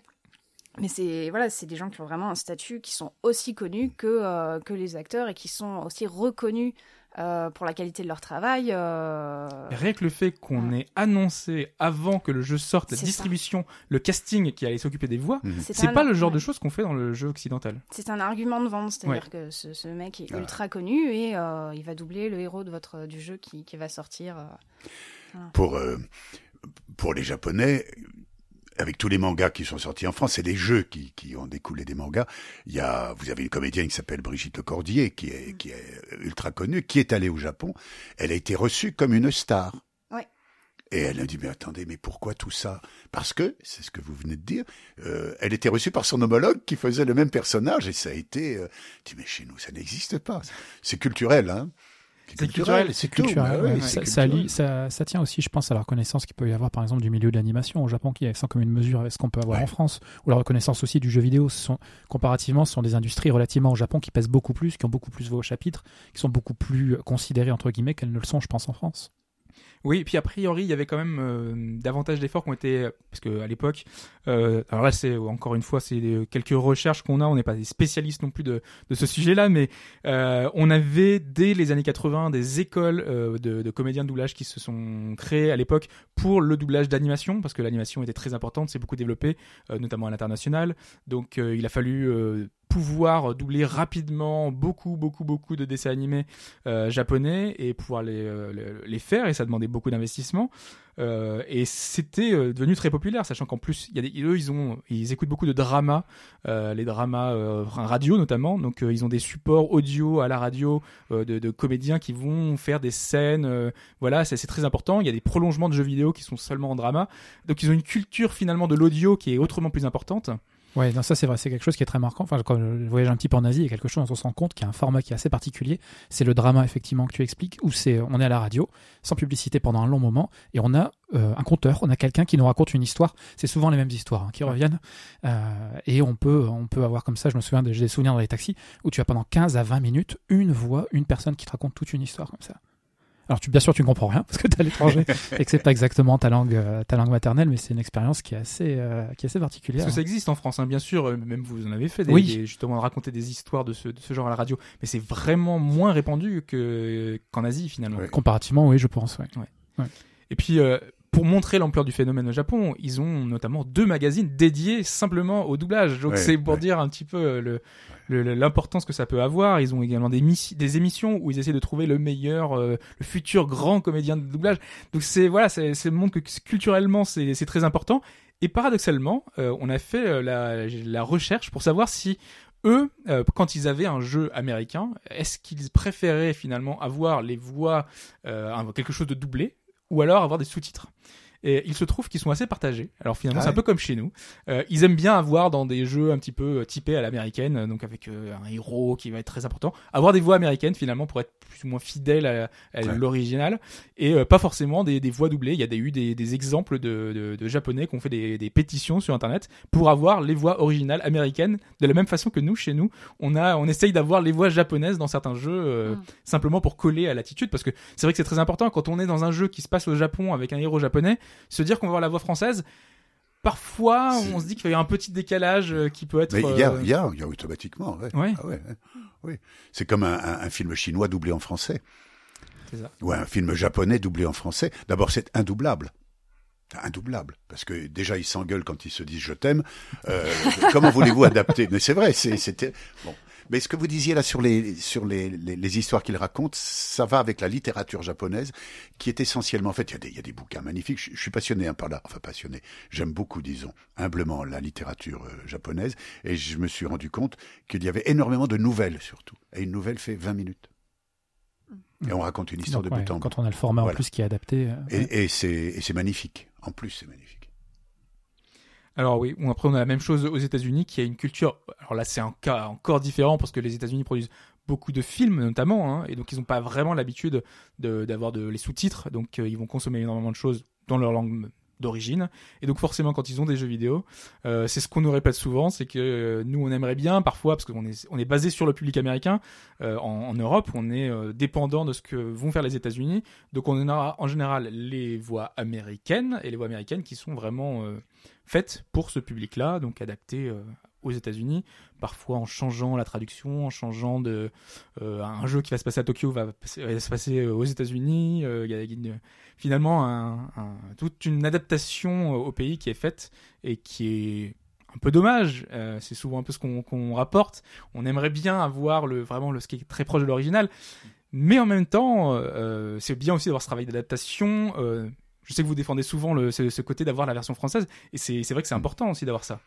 Oui, Culturellement, oui, dé- déjà, euh, de- oui, déjà, déjà, oui. Je- je suis assez contre l'em- l'emprise permanente de l'américain. Mais ça, c'est parce que je trouve ça odieux, ce qui fait que les, les, les, les gamins ne savent même plus parler français. Je suis désolé, hein. Et vous mettez un jeu français, oh, c'est chiant. Ah, vous le mettez en américain, ils comprennent pas la moitié, mais c'est formidable. Je suis très méchant en disant ça, mais je l'ai remarqué. hein. C'est, bon. Moi, je trouve ça très, très, très dommage. Une très bonne adaptation d'un américain ou d'un japonais en, en français, si c'est bien fait, c'est magnifique. Mais il faut se donner les moyens financiers de le faire. Or, les boîtes ne le font pas, les trois quarts du temps. C'est tout. Et ça, c'est une question de... Et c'est dommage. C'est dommage. Et c'est pour ça qu'il y a des ratés? c'est pour ça que Ouais. de temps en temps, euh, il y, a des- il y a des choses qui marchent pas. Peut-être un petit retour juste sur la politique Oui. du Québec, notamment, Oui. qui est une politique extrêmement, euh, de- comment dire, euh, extrêmement euh, volontaire de défense de sa langue. parce qu'on- C'est finalement une enclave francophone dans un continent euh, anglophone, et eux ont une politique. euh, ça, là encore, on dépasse le, le strict cadre du jeu vidéo, mais eux ont une politique extrêmement euh, ferme, extrêmement euh, oui, on va dire volontariste de Mais défense de leur propre langue. C'est culturel. Ah, oui, c'est quelque chose qui est profondément ancré, qui est politique même. Oui. Mais vous savez qu'il y a, il y a quelques années, tout- toute adaptation pour le Québec euh, de en langue française devait se faire en France. Et dans la langue française, et non pas dans le, français du Québec. Or, maintenant, le Québec fait ses doublages euh, en langue euh, québécoise, dans le français du Québec, et quelquefois, ça donne lieu à des, à des, à des choses, mais qui pour nous, mais qui pour eux est superbe, évidemment, puisque c'est leur langage, c'est leur musique, c'est leur euh, référence, il n'y a aucun problème, donc c'est tout à fait respectable. Bien sûr. Mais par moment, on se dit, attendez. bon. Mais bon, voilà, c'est pas. Mais il n'y a pas de critique, il n'y a pas de. Non, puis en plus, c'est- une bonne idée parce que euh, il y avait certains euh, euh, journalistes qui expliquaient que justement, ça permettait de créer un certain nombre d'emplois parce qu'il y avait 700 personnes euh, au Québec qui vivaient de ça, de ce métier de doublage, Mhm. de sous-titres, enfin, de, de- vraiment de tout ce, tout ce qui est autour, hein, Mhm. finalement, le son, euh, voilà. Et ça permettait d'intégrer finalement tous les, les nouveaux à la langue, qui s'habituaient à cette langue parce que c'est le, le Québec c'est multiculturel, donc sûr, on a du français, de l'anglais, euh, le, les Canadiens. Voilà, on a quelque chose de, de, de multi. Multiculturel tout simplement et donc retrouver ces films là en québécois ça permet d'intégrer les gens plus facilement et euh, s'habituer à la langue et de continuer à faire euh, rayonner un peu le, le français sur euh, Ouais, l'exception culturelle quoi Pas ce français qui est, qui est le français d'Indre-et-Loire euh, du XVIIe siècle. Oui, voilà. c'est ce que, ouais, effectivement, c'est assez marrant. J'avais discuté avec des linguistes qui me disaient, mais quand tu écoutes le québécois, finalement, euh, enfin le, le- le français du Québec, tu écoutes ce qui était une partie du français il y a encore quelques siècles. C'est Ouais, des gens ça. qui ont, qui sont restés assez figés sur leur langue, alors que nous, on a évolué. Donc ils refusent beaucoup les anglicismes. euh, enfin, il y a beaucoup de termes modernes que par défaut ici on, on dit en, en anglais et eux ils sont ils sont beaucoup plus euh, je- si j'ose dire psychorigides là-dessus, Ouais. c'est qu'ils veulent leur traduction française euh, du Mhm. terme. Donc, Et le, euh, le meilleur dictionnaire français-anglais est un dictionnaire québécois. C'est le grand dictionnaire terminologique. Je vous le recommande. Ah bon Quand vous avez des doutes, Euh, pour moi c'est le plus complet parce qu'ils mettent un, un soin particulier à trouver une traduction française à tous Ouais. les concepts ou à tous les mots anglais, qui est assez remarquable. Ouais. Mais Et moi c'est Ah, celui ça, dont c'est je me bien. sers. mon, Ouais, ex- c'est- mon exemple préféré de, des termes, c'est nous on dit faire du shopping, eux ils disent magasiner. Je trouve ça, Ouais, c'est très bien. Ah oui, ça trop joli. C'est joli, ouais. Mm. Euh, alors on avait commencé à évoquer les, les ratés. Euh, je sais pas si vous avez des exemples de, de- des souvenirs justement de jeux ratés. Baldur's Gate 1. Ah ouais? Oui, Je l'ai fait celui-ci, mais je me souviens plus. hein. Je me souviens pas. ouais. Alors la, la, la, la, la version originale est vachement chouette. Bon, c'est encore un jeu Bioware, c'est mon jeu Oui. préféré en fait, donc euh, je- je- il fallait que j'en parle à un moment. Mais euh, voilà, la version anglaise est Lequel est, est votre jeu préféré Vous pouvez le redire J'ai pas entendu. Baldur's Gate. Ah bah voilà, c'est ça. Non, mais je, ça pour-. Euh, la version originale se prenait quand même pas mal au sérieux parce que c'est une histoire, bon, certes, euh, assez légère, mais ça se passe dans un contexte de médiéval fantastique et euh, les, donc les, doublages originaux étaient très sérieux, très, enfin bon, ça allait jusqu'au bout. Et en français, ils ont pris ça limite complètement à la rigolade et les les doublages sont cartoonesques. Alors ça Ouais. donne un certain cachet au jeu, c'est quelque chose dont je me rappelle à la fois avec la- autant d'horreur que d'amusement parce que c'est- absolument ridicule, mais en même temps, bon, c'est c'est Euh, ôtez-moi d'un doute, j'ai pas participé à ce jeu. Non, je me Ah, rappelle bah pas alors, vous avoir Alors on regarde la liste quand même au. Non, non, je m'en serais souvenu parce que je l'ai joué, j'ai beaucoup joué, donc euh, je, je- je m'en serais rappelé. Et puis euh, Diablo 2. Moi, Mon grand souvenir. euh, je... Salut 2 aussi, étranger. je ne suis pas surpris de vous voir. Un doublage assez monolithique en fait. Le premier personnage auquel on parle euh, ne met aucune. euh, Il lit son texte en fait. Alors je suis sûre que c'est. Enfin, je suis persuadée que c'est pas la faute du, du comédien en question qui a pas dû être euh, bien dirigé en fait. À mon avis, c'est ça parce que il, il lisait son texte quoi. Alors qu'en fait, il s'adressait à quelqu'un et mais euh, il lisait un Avec un ton monocorde finalement. super monocorde. Ouais. Mais en même temps, on était en 2001, donc ça faisait pas si longtemps que le, que le doublage était Oui, en place. oui, c'était le début et puis. euh, Et pour un titre aussi gros budget, parce que c'est un gros titre, hein, Diablo 2, hein, c'est un titre avec une narration en plus, avec les différents actes, on te raconte une histoire, Mhm. il y avait quand même quelque chose. Mais c'est vrai que ça manquait de, de, de conviction et de, de travail derrière. On sent que le directeur artistique là était peut-être pas, euh, avait peut-être pas toutes les informations qu'il Ouais, fa- ouais. qu'il fallait à pour, avis, euh, c'est ça, ouais. Pour, euh, pour le jeu. Mais après, euh, je sais pas vous, moi c'est quelque chose dont je me rappelle avec pas mal de tendresse au final parce que c'est c'est des souvenirs de quand j'étais euh, enfant ou, ou ado et euh, ça, ça... on chérit ces a, il y a souvenirs une au forme final. d'attachement. ouais. Il y a un attachement. Et toi, euh, Alphonse, justement, t'as- Mm, Diablo 2, oui, je me souviens. C'était assez raté, mais sinon, non, globalement. Non, parce que les gens citeraient euh, par défaut euh, les exemples bien connus, type Metal Gear, euh, Metal, Gear Metal Solid, Gear, oui. qui avait, un, des MGS, répliques. ouais. euh, parce que même la traduction en elle-même, je crois, qui était assez désastreuse. euh, Tu veux qu'on se tire l'oreille c'est ça. Ouais, voilà, mais quand le matériau de, quand- pas- le matériau de base est déjà mauvais, effectivement, euh, il y a peu d'espoir que, que le travail de doublage derrière puisse, puisse relever le tir. hein. Est-ce que justement il y a- il y, a des choses que, sur lesquelles, euh, par exemple, une réplique qui pour vous n'a aucun sens, vous vous, vous dites peut-être que la traduction a peut-être eu une petite chose, vous pouvez On ne peut rien ça faire. Vous n'avez pas de ne- tout on ne peut rien faire. Ou alors le le le, DA a, un certain pouvoir auprès de, la maison de production et on dit dis donc s'il y a quelque chose qui va pas, tu peux corriger. Mais autrement, euh, on touche pas. hein. On touche pas. Ils ont peur. Bah, ils ouvrent le parapluie là. Hein. Euh, bah oui, le client, le client, euh, le client est roi. Il a, il a raison. Mais euh, bon, quelquefois c'est, on comprend pas. Qu'est-ce, qu'est-ce que je viens de dire? Ah. Eh oui. Eh oui. Euh, Il y avait aussi alors bon des exemples bien connus euh, du type euh, Dynasty Warriors, ça doit être le 3 je crois, où euh, certains personnages normalement qui ont un accent du, du sud du Japon, donc la, la façon d'adapter ça, c'est de mettre un accent marseillais. Voilà, c'est. Alors ça c'est, c'est d'un ridicule. Alors, Mais c'est le, c'est le moyen de marquer finalement la différence, mais euh, c'est pas forcément le meilleur moyen. euh. Vous savez que en, en, en doublage cinéma, ça, on ne le fait jamais. On ne met pas d'accent ou très très très rare, mais très très léger, très léger. Et surtout, euh, euh, un film américain, et si c'est un comédien noir, euh, quand on le double, aucune aucune résonance, aucune musicalité africaine, hein. surtout pas. C'est très, mais c'est comme ça. On peut pas. Mais ça commence un peu à se faire dans le jeu vidéo, j'ai l'impression, parce que je pense notamment à Mass Effect, où euh, au final, dans la version originale, il y a une, bah, il y a une musicalité, comme vous dites, sur pas mal de personnages. Je pense à Tali, par exemple, qui, a, qui roule pas mal les Ouais. R dans la version originale, et qui dans la... Bon, j'aime beaucoup ce qu'a fait Françoise Escobar dessus, mais c'est vrai qu'il n'y a pas ce, ce petit cachet, Mhm. parce que c'est un personnage, elle double une, euh, une nomade, donc une genre de... Bon, euh, une euh, gitane entre Mhm, guillemets. Enfin, mhm. c'est comme ça que les gens l'aperçoivent dans dans le contexte dans lequel elle est, parce que c'est quelqu'un qui voyage en permanence sur des vaisseaux, ouais, dans sa carriole, quoi. et euh, et je je sais pas si c'est l'intention qu'ils avaient en lui donnant cet, cet accent euh, un peu particulier.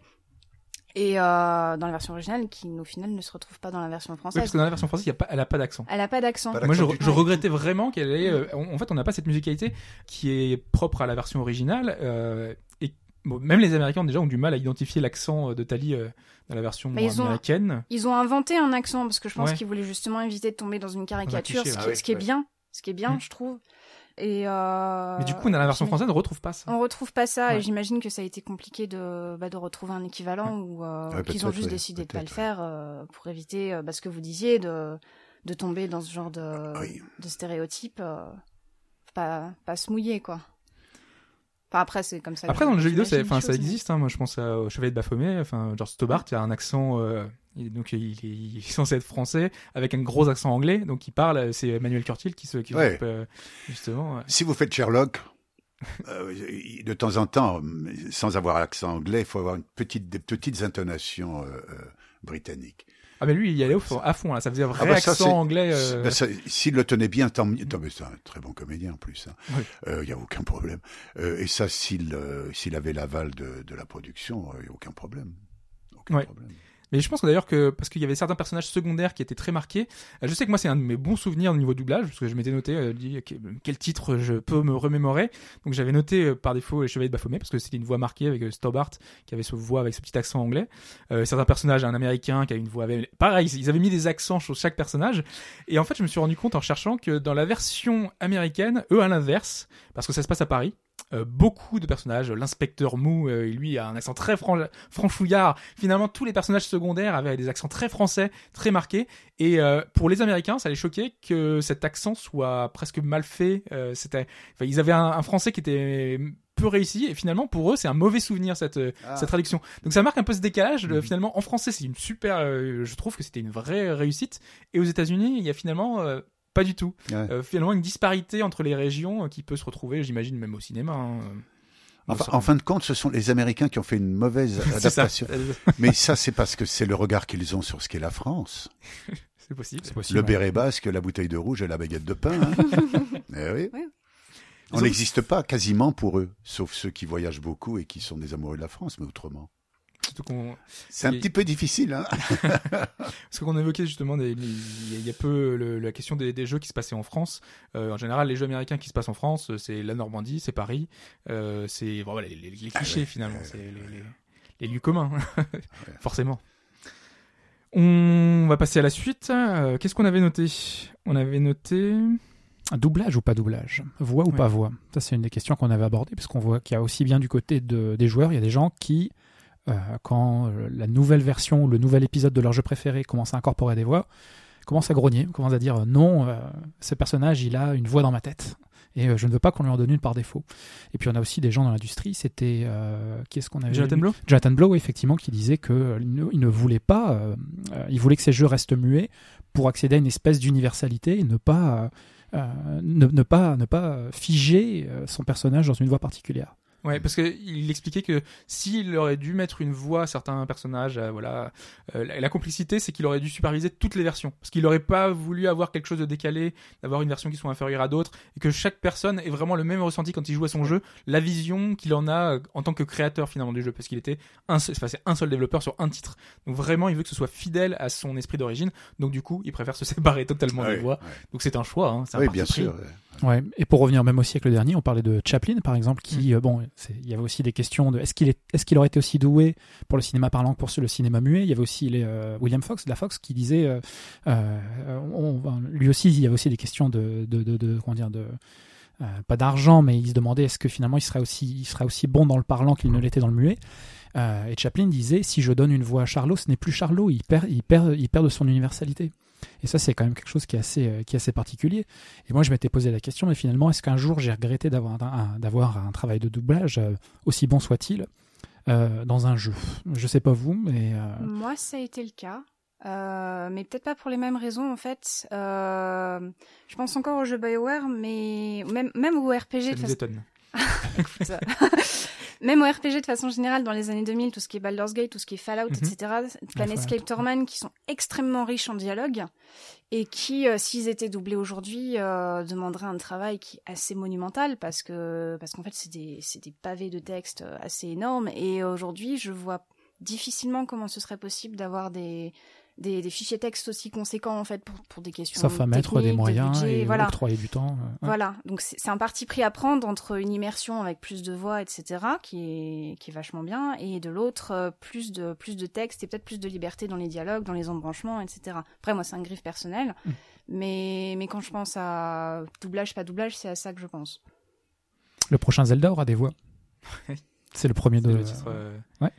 C'est- c'est- ça avait fait un peu polémique Breath parce qu'en fait Wild, c'est un jeu qui, qui normalement euh, qui laisse place euh, à, à l'immersion. On- Mm. Finalement, on, on est le personnage. Et donc quand on vit le personnage. On il ne parle Bah, pas. oui, euh, bien sûr. Bien et sûr. c'est c'est très Ouais. important. Et là, pour la première fois, alors c'est pas lui, le personnage en lui-même, mais c'est les autres autour qui auront des voix. Donc ils vont pouvoir nous parler, échanger. Mhm.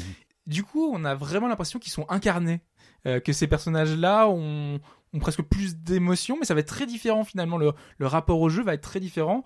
Euh, la princesse Zelda, là, on a vraiment l'impression que c'est un personnage un peu à part. Je, je sais pas comment ça va, ce que ça va donner, mais rien qu'en regardant finalement les trailers, les, les premiers, euh, les premiers retours qu'on en a, c'est vraiment c'est très différent. Ça va changer Ah ouais, complètement ouais, le jeu. ouais. Et Final Fantasy aussi. Oui. Le passage de Final Fantasy du 9 au 10, quand ils ont commencé à apporter des voix aux personnages et Ah que oui. du coup on pouvait plus nommer nos personnages, euh, ça a été un peu... euh, bon, la pilule était un peu difficile à avaler à l'époque, mais euh, maintenant, bon, c'est... Et je pense que ça fait partie des choses qui font que c'est plus compliqué aujourd'hui d'apprécier un Final Fantasy comme à l'époque parce que on, on était presque plus. euh, Bah, on était plus incarnés, je pense, dans les vieux. Final Fantasy, parce que si on voulait, on pouvait donner le nom de son, notre propre nom à un des Mhm, personnages, ou euh, enfin personnaliser un petit peu plus euh, son, son équipe. Et aujourd'hui, bah, c'est c'est différent, quoi. C'est c'est Noctis, c'est pas, C'est ça. c'est Noctis.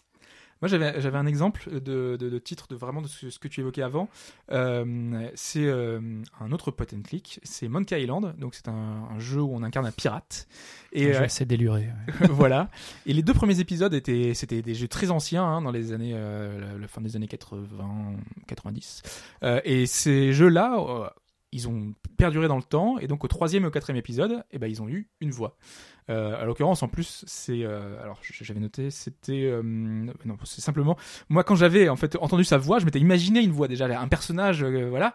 Et en fait, c'était la voix, en plus c'était un peu la même époque, c'était la voix d'Aladin euh, dans l'Aladin de Disney. Ah oui, d'accord, je Et vois, donc je ça connais. collait tellement pas au personnage, ça m'avait euh, un petit peu, voilà. Je, sais- je- je- Comme quoi on se fait tous dans la tête un, un, un monde, un univers étonnant. Ça, c'est le, c'est la magie de la radio où on ne met pas de décor Mm. et on imagine tout. Il y a simplement une voix qui vous conduit. Mais ça, c'est, une belle réaction, ça. ouais, et voilà, ça m'avait, Ouais, euh, ouais, ça m'avait marqué à l'époque, hein, parce que j'avais l'impression d'un autre personnage, un petit, un petit décalage, et, et je, je me disais, c'est, fou. C'est euh, rien qu'une voix peut changer la perception qu'on a d'un, d'un personnage, parce qu'on s'imagine beaucoup de choses dans le jeu vidéo, et, euh, et rien qu'une voix aussi peut. On a cassé le joujou. Ouais, c'est un peu Ouais, ça. le, jeu est cassé. Ouais, ouais, ouais. Ça peut, oui, ça, ça peut très bien se passer. Toi, t'avais un autre exemple, je Il y crois. avait Zero Escape aussi, la saga Zero Escape. Donc euh, c'est un genre de jeu très particulier où la narration joue un rôle absolument crucial en fait. Le, le gameplay, le jeu en lui-même, euh, la, la façon de jouer au jeu importe finalement assez peu. Et ce qui, euh, ce qui fait l'intérêt de ces jeux-là, c'est précisément la narration. Et donc l'ambiance est absolument cruciale. Le tout premier de ces jeux n'avait pas de, n'avait pas de voix. Il n'y a aucun travail de doublage qui avait été effectué. Et c'était peut-être pas plus mal en fait. Ouais. Même si ça s'inscrit, donc le premier n'avait pas de, travail de doublage, le deuxième, euh, enfin le premier a eu son petit succès quand même, donc pour le 2 ils ont dit on va mettre le paquet et on va euh, développer notamment tout un univers en 3D, on va travailler aussi sur le doublage. Euh, alors pour écarter le problème tout de suite, le, travail de doublage de l'épisode 2 en japonais notamment c'est parfait, c'est super, c'est incroyable, c'est très animé, c'est rythmé, c'est oppressant, c'est angoissant, c'est exactement ce que le... On pourrait- je pense qu'on peut difficilement faire, faire mieux que ça. Mais dans le premier, dans cet univers un peu futuriste, euh, horrifique, euh, onirique parfois, le fait de ne pas, y a- le fait qu'il n'y ait pas de voix, le fait qu'il n'y ait que du texte qui défile avec ces espèces de bruit de, de voix, tu sais, enfin ça fait euh, Mm. clic clic clic clic clic Oui. clic clic. Euh, Il y avait un côté froid, il y avait un côté glaçant. Qui, qui était très bien. Et puis il y avait aussi autre chose qui était que dans le jeu, donc les, les- il il arrive tout un tas d'expériences assez euh, terribles à un groupe de gens qui ont été euh, capturés dans une espèce de, de, de, de huis clos. Euh, on ne connaît qu'une chose du méchant, c'est sa voix.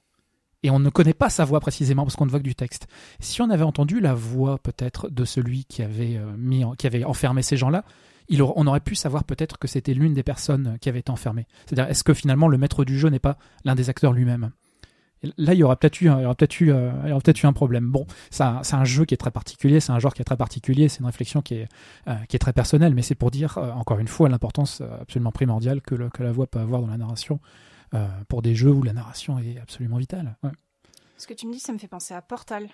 Pour le coup, c'est peut-être un contre-exemple, mais le fait que Portal soit doublé, c'est une de ses plus grandes richesses, je trouve, parce que l'actrice a fait un travail absolument extraordinaire, que ce soit en anglais ou en français. Et au final, c'est le seul interlocuteur qu'on a dans. Bon, je parle de Portal 1 là pour le coup.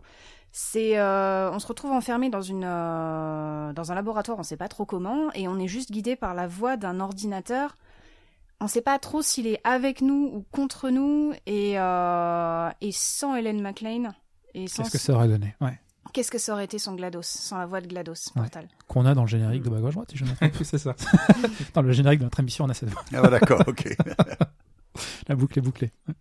Non, mais c'est vrai que c'est- c'est très important, et notamment dans Portal, je pense qu'on le reprendra dans les bons exemples. euh, Les, les voix font tout, et il y a, il y a même la gestion. On parlait des accents euh, quand on a un perso, enfin euh, Weasley euh, qui prend euh, l'accent euh, british. Enfin voilà, quand il y a des, ces intonations là qui, changent, euh, c'est un jeu très drôle. Hein. C'est- Il y a Mhm. vraiment, c'est un peu comédie.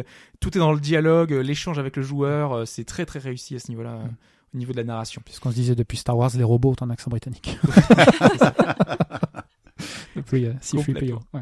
Alors, euh, Benoît, on va vous faire parler un peu plus juste après en parlant ju- justement de la technique euh, qui va nous intéresser, parce qu'on l'a évoqué déjà plus ou moins au fur et à mesure de ce, de ce podcast. Mais là, on va revenir plus précisément sur la façon dont se déroule un enregistrement.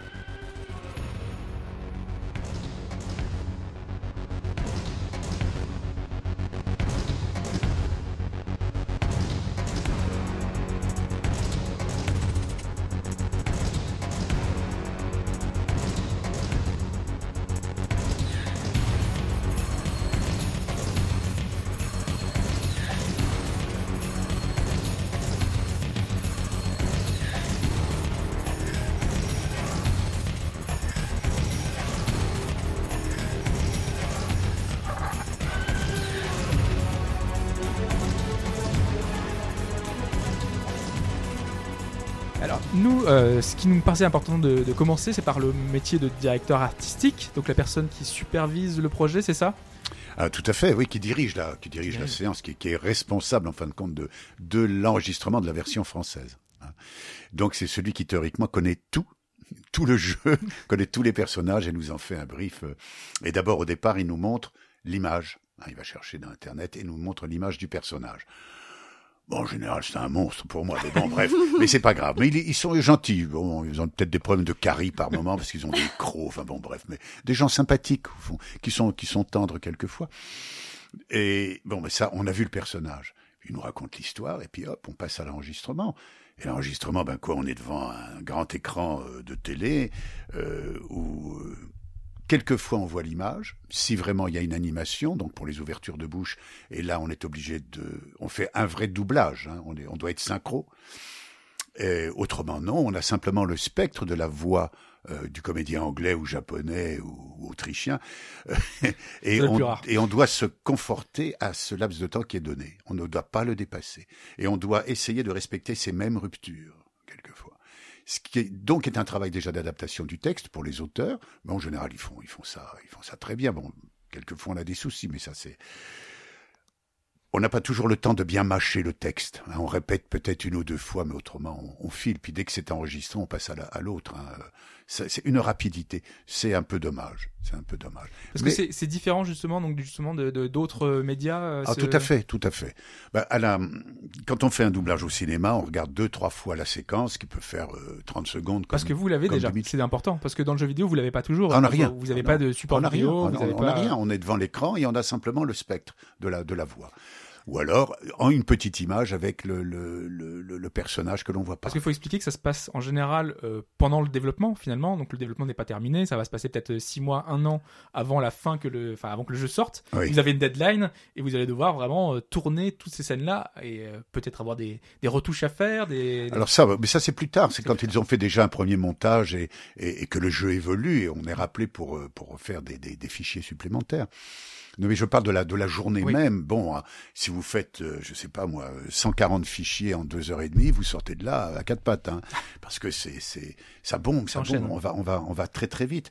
Et il faut respecter bien sûr les intonations. Il faut respecter le c'est pas tellement les intonations, l'humeur et le, le, le, le caractère et la situation surtout. Restez fidèle à. On peut pas trahir.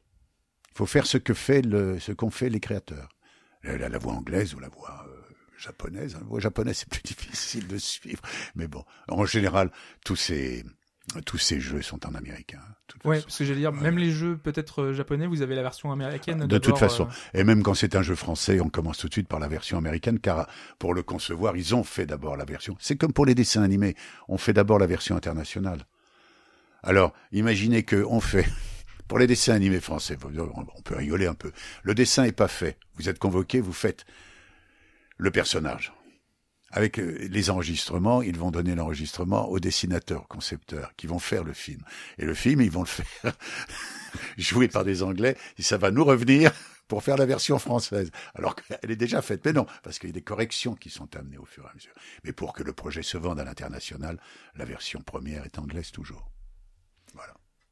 Tu voulais euh, faire euh, quelques remarques, Alphonse, sur justement ce, la façon dont se, se, déroule l'enregistrement. Par exemple, euh, se pose souvent la, la question du- de- d'avoir le, le contexte, parce que je pense que c'est vraiment le plus important. Ouais, bah, c'est la question si vous n'avez pas euh, forcément l'image, déjà c'est compliqué. Euh, mais euh, si ça se passe assez tôt, euh, il n'y a pas forcément toutes les informations sur le personnage, euh, d'où il vient, dans, dans si, bah déjà, enfin je trouve ça fou de pas avoir l'image parce que rien qu'avoir un très mouvement d'épaule, avoir un mouvement de tête, avoir euh, Mais bien sûr, ça aide. Là, on n'a rien. On n'a rien. Alors, par fichier, tout d'un coup, le, le, le DA te dit, attends, euh, cette réplique-là, euh, tu as tué l'autre, hein Ah bon, parce qu'on l'a pas vu, puisque ça fait partie du jeu. C'est. Ah bon, d'accord. Alors, je l'ai tué. Bon, ah non, là, tu prends des coups. Ah bon, là, tu prends des coups. Et puis, à chaque fois, on est obligé de, on est obligé de nous donner la situation, et, et nous, tout de suite, on la, on l'interprète. Et on avait eu l'occasion de justement de- d'y revenir. On a fait un podcast justement sur la traduction, sur la localisation, et euh, il nous expliquait qu'il avait qu'ils avaient des fichiers Excel qui prenaient des lignes par ligne, et ces lignes-là n'étaient pas forcément euh, la, la ligne suivante n'était pas forcément en rapport avec la ligne précédente. Exactement. Et- ouais, il oui, n'y avait aucune J'imagine que c'est la même chose pour le Exactement, puisqu'on c'est c'est entre deux, il y a une intervention d'un autre personnage, mais qui n'est pas là. Parce que le jeu vidéo est dynamique Ah, finalement. C'est en fonction de l'action du joueur qu'on va avoir une réplique, qu'on va avoir euh, peut-être forcément un choix, qu'on va avoir euh, euh, n'importe quoi. Et donc, ce qui fait que les, les lignes de dialogue vont être différentes. Et... vont être différents. Et puis, et puis les personnages aussi. Euh, en fonction de ce que le joueur a, a joué, on passe les phrases au féminin. Le personnage devient une femme. ou la victime devient une femme. Ou le... Et puis c'est amusant comme tout. Alors on refait la même chose, mais en mettant tout au féminin. Bon, mais à la limite, c'est amusant. Eh, bon. C'est quand même frustrant du coup parce que ça, ça empêche d'avoir une vision globale de. Bah, peut-être pas globale, mais d'avoir au moins une vision un petit peu précise du projet auquel on Mais ça, je, suis d'accord. Mais c'est comme quand vous répétez une pièce. On perd le sens. Enfin, c'est. euh, Mais le sens, on, Mais on quand vous faites la pièce, après vous allez avoir la, vous allez, Oui, vous mais allez avoir à- dans la globalité la Oui, pièce. mais après. Oui, Mais après, quand on la ouais. répète, on l'a pas. Non, Et- non, non, Voilà. non. Oui, d'accord, ok. C'est comme si vous étiez dans une répétition permanente. Mais je crois qu'il vaut mieux ne pas savoir ce que va devenir le personnage que vous interprétez. Parce que si vous le savez déjà, vous donnez une couleur. Peut-être, oui. oui, Et il faut vrai, pas. ouais. On, on découvre au fur et à mesure son évolution. Parce que si on sait tout d'avance, euh, on dit bon bah ça va, c'est un salaud ça, et on va le jouer salaud dès le départ. Non non non. non. Petite euh, chose comme ça, dans un grand feuilleton français, un jour je suis convoqué, on me dit tu vas voir, t'es un notaire, t'es un gars charmant, il est gentil comme tout. Je tourne deux semaines, deux mois euh, régulièrement, et je reçois les derniers textes, et en fin de compte, il se révèle être une saloperie totale. Et il termine en tôle. Et je dis quand même, vous auriez pu me le dire. Si on te l'avait dit, tu l'aurais pas joué comme tu l'as joué. Et c'est tout. Voilà. C'est l'exemple. On avait évoqué en, Implacable. Ouais. ouais, en début de podcast le fait qu'il y a une évolution. Vous avez euh, participé au tout premier euh, justement euh, doublage de vidéo. Comment est-ce que ça a évolué? Parce que le jeu vidéo aujourd'hui c'est énormément de moyens, c'est un, des, revenus sans précédent, plus que le cinéma aujourd'hui. Et donc justement, est-ce que ça s'est répercuté sur la façon dont vous travaillez? Est-ce qu'il y a eu des changements importants Non, on, travaille, on travaille de plus en plus vite. De plus en plus On vite travaille de plus en plus vite. Oui, Parce que l'heure du studio coûte. Et puis, il y a énormément de personnages aussi. Vous savez, de temps en temps, euh, les DA me disent, vous êtes 160 sur ce jeu. Et il a euh, trois semaines. Et puis tout d'un coup, euh, en plein mois de juillet, il reçoit des ah tiens, on a d'autres séquences. Euh, t'es libre, t'es là, il faut venir. Mais non, je suis pas là. Bah attends. Et on fait ça par par iPhone à distance. Oui. Ah non, mais c'est quelquefois Ah, c'est dingue. Mais si, parce que il y a pas longtemps, je suis revenu euh, un jeu que j'ai terminé au mois de d'août l'année dernière, euh, début janvier, je suis revenu pour deux fichiers parce qu'ils ont changé, modifié un tout petit peu au fur et à mesure du montage. Bon, ben on le fait, puis voilà. C'est pas stressant, ça, c'est pas. J'imagine qu'on vous demande aussi de revenir si éventuellement il y a du contenu supplémentaire parce que dans le jeu Ah, vidéo mais ça bien plus sûr, plus bien fréquemment. sûr. Ah ben oui. Et donc deux ans après, il dit non, tu te souviens, t'as fait ça il y a deux ans. Oui. Eh ben, tiens, on a retrouvé le fichier. Alors ils te font écouter le fichier, tu retrouves ta voix et puis hop, tu continues comme si euh, tu l'avais s'adapte facilement comme ça Oui, au oui, retour à bien un sûr, personnage. ah oui, euh, bien sûr, bien sûr. Mais là, là, ce que l'on remarque, c'est la qualité des dessins, la qualité des animations, des images. Il y a des dessins qui sont fabuleux, qui sont merveilleusement bien faits. Ça, ça a vachement évolué. hein. Bon, la 3D, tout ce qu'on veut. Euh, voilà. Le chapeau, hein, par moment, il y a les- les- au niveau de la conception, euh, bon. Nous, on est là pour habiller. Il y avait là, on parlait, commençait à parler, à parler de moyens. On a évoqué le fait que le, le doublage était peut-être moins considéré.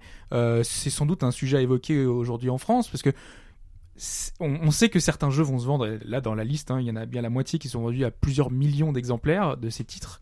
Euh, Est-ce que vous êtes euh, payé de la même manière si un titre a un énorme succès ou si c'est un petit succès Pas du tout.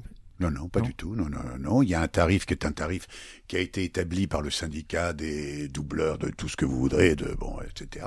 Et puis c'est tout. Et on a une euh, et on a une session de droit sur euh, cinq ans sur le jeu pour lequel on vous donne 0,7% du montant de votre salaire. Puis dans dix ans après, théoriquement, vous devriez retrouver quelque chose. Mais dix ans après, la maison de production n'existe plus, hein, parce qu'ils ont fait faillite ou ils ont changé de statut.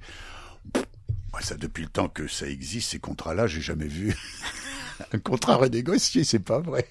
Bon, non, non, non, non, non, non. C'est pas regrettable. Mais je pense que s'ils veulent, au sein d'un jeu, avoir une vedette de la télé, vous voyez ce que je veux dire, ou un présentateur quelconque, là, ils vont avoir le pognon pour le faire. Ça, ils le trouvent, ça, il n'y a aucun problème. Ce sont des malins.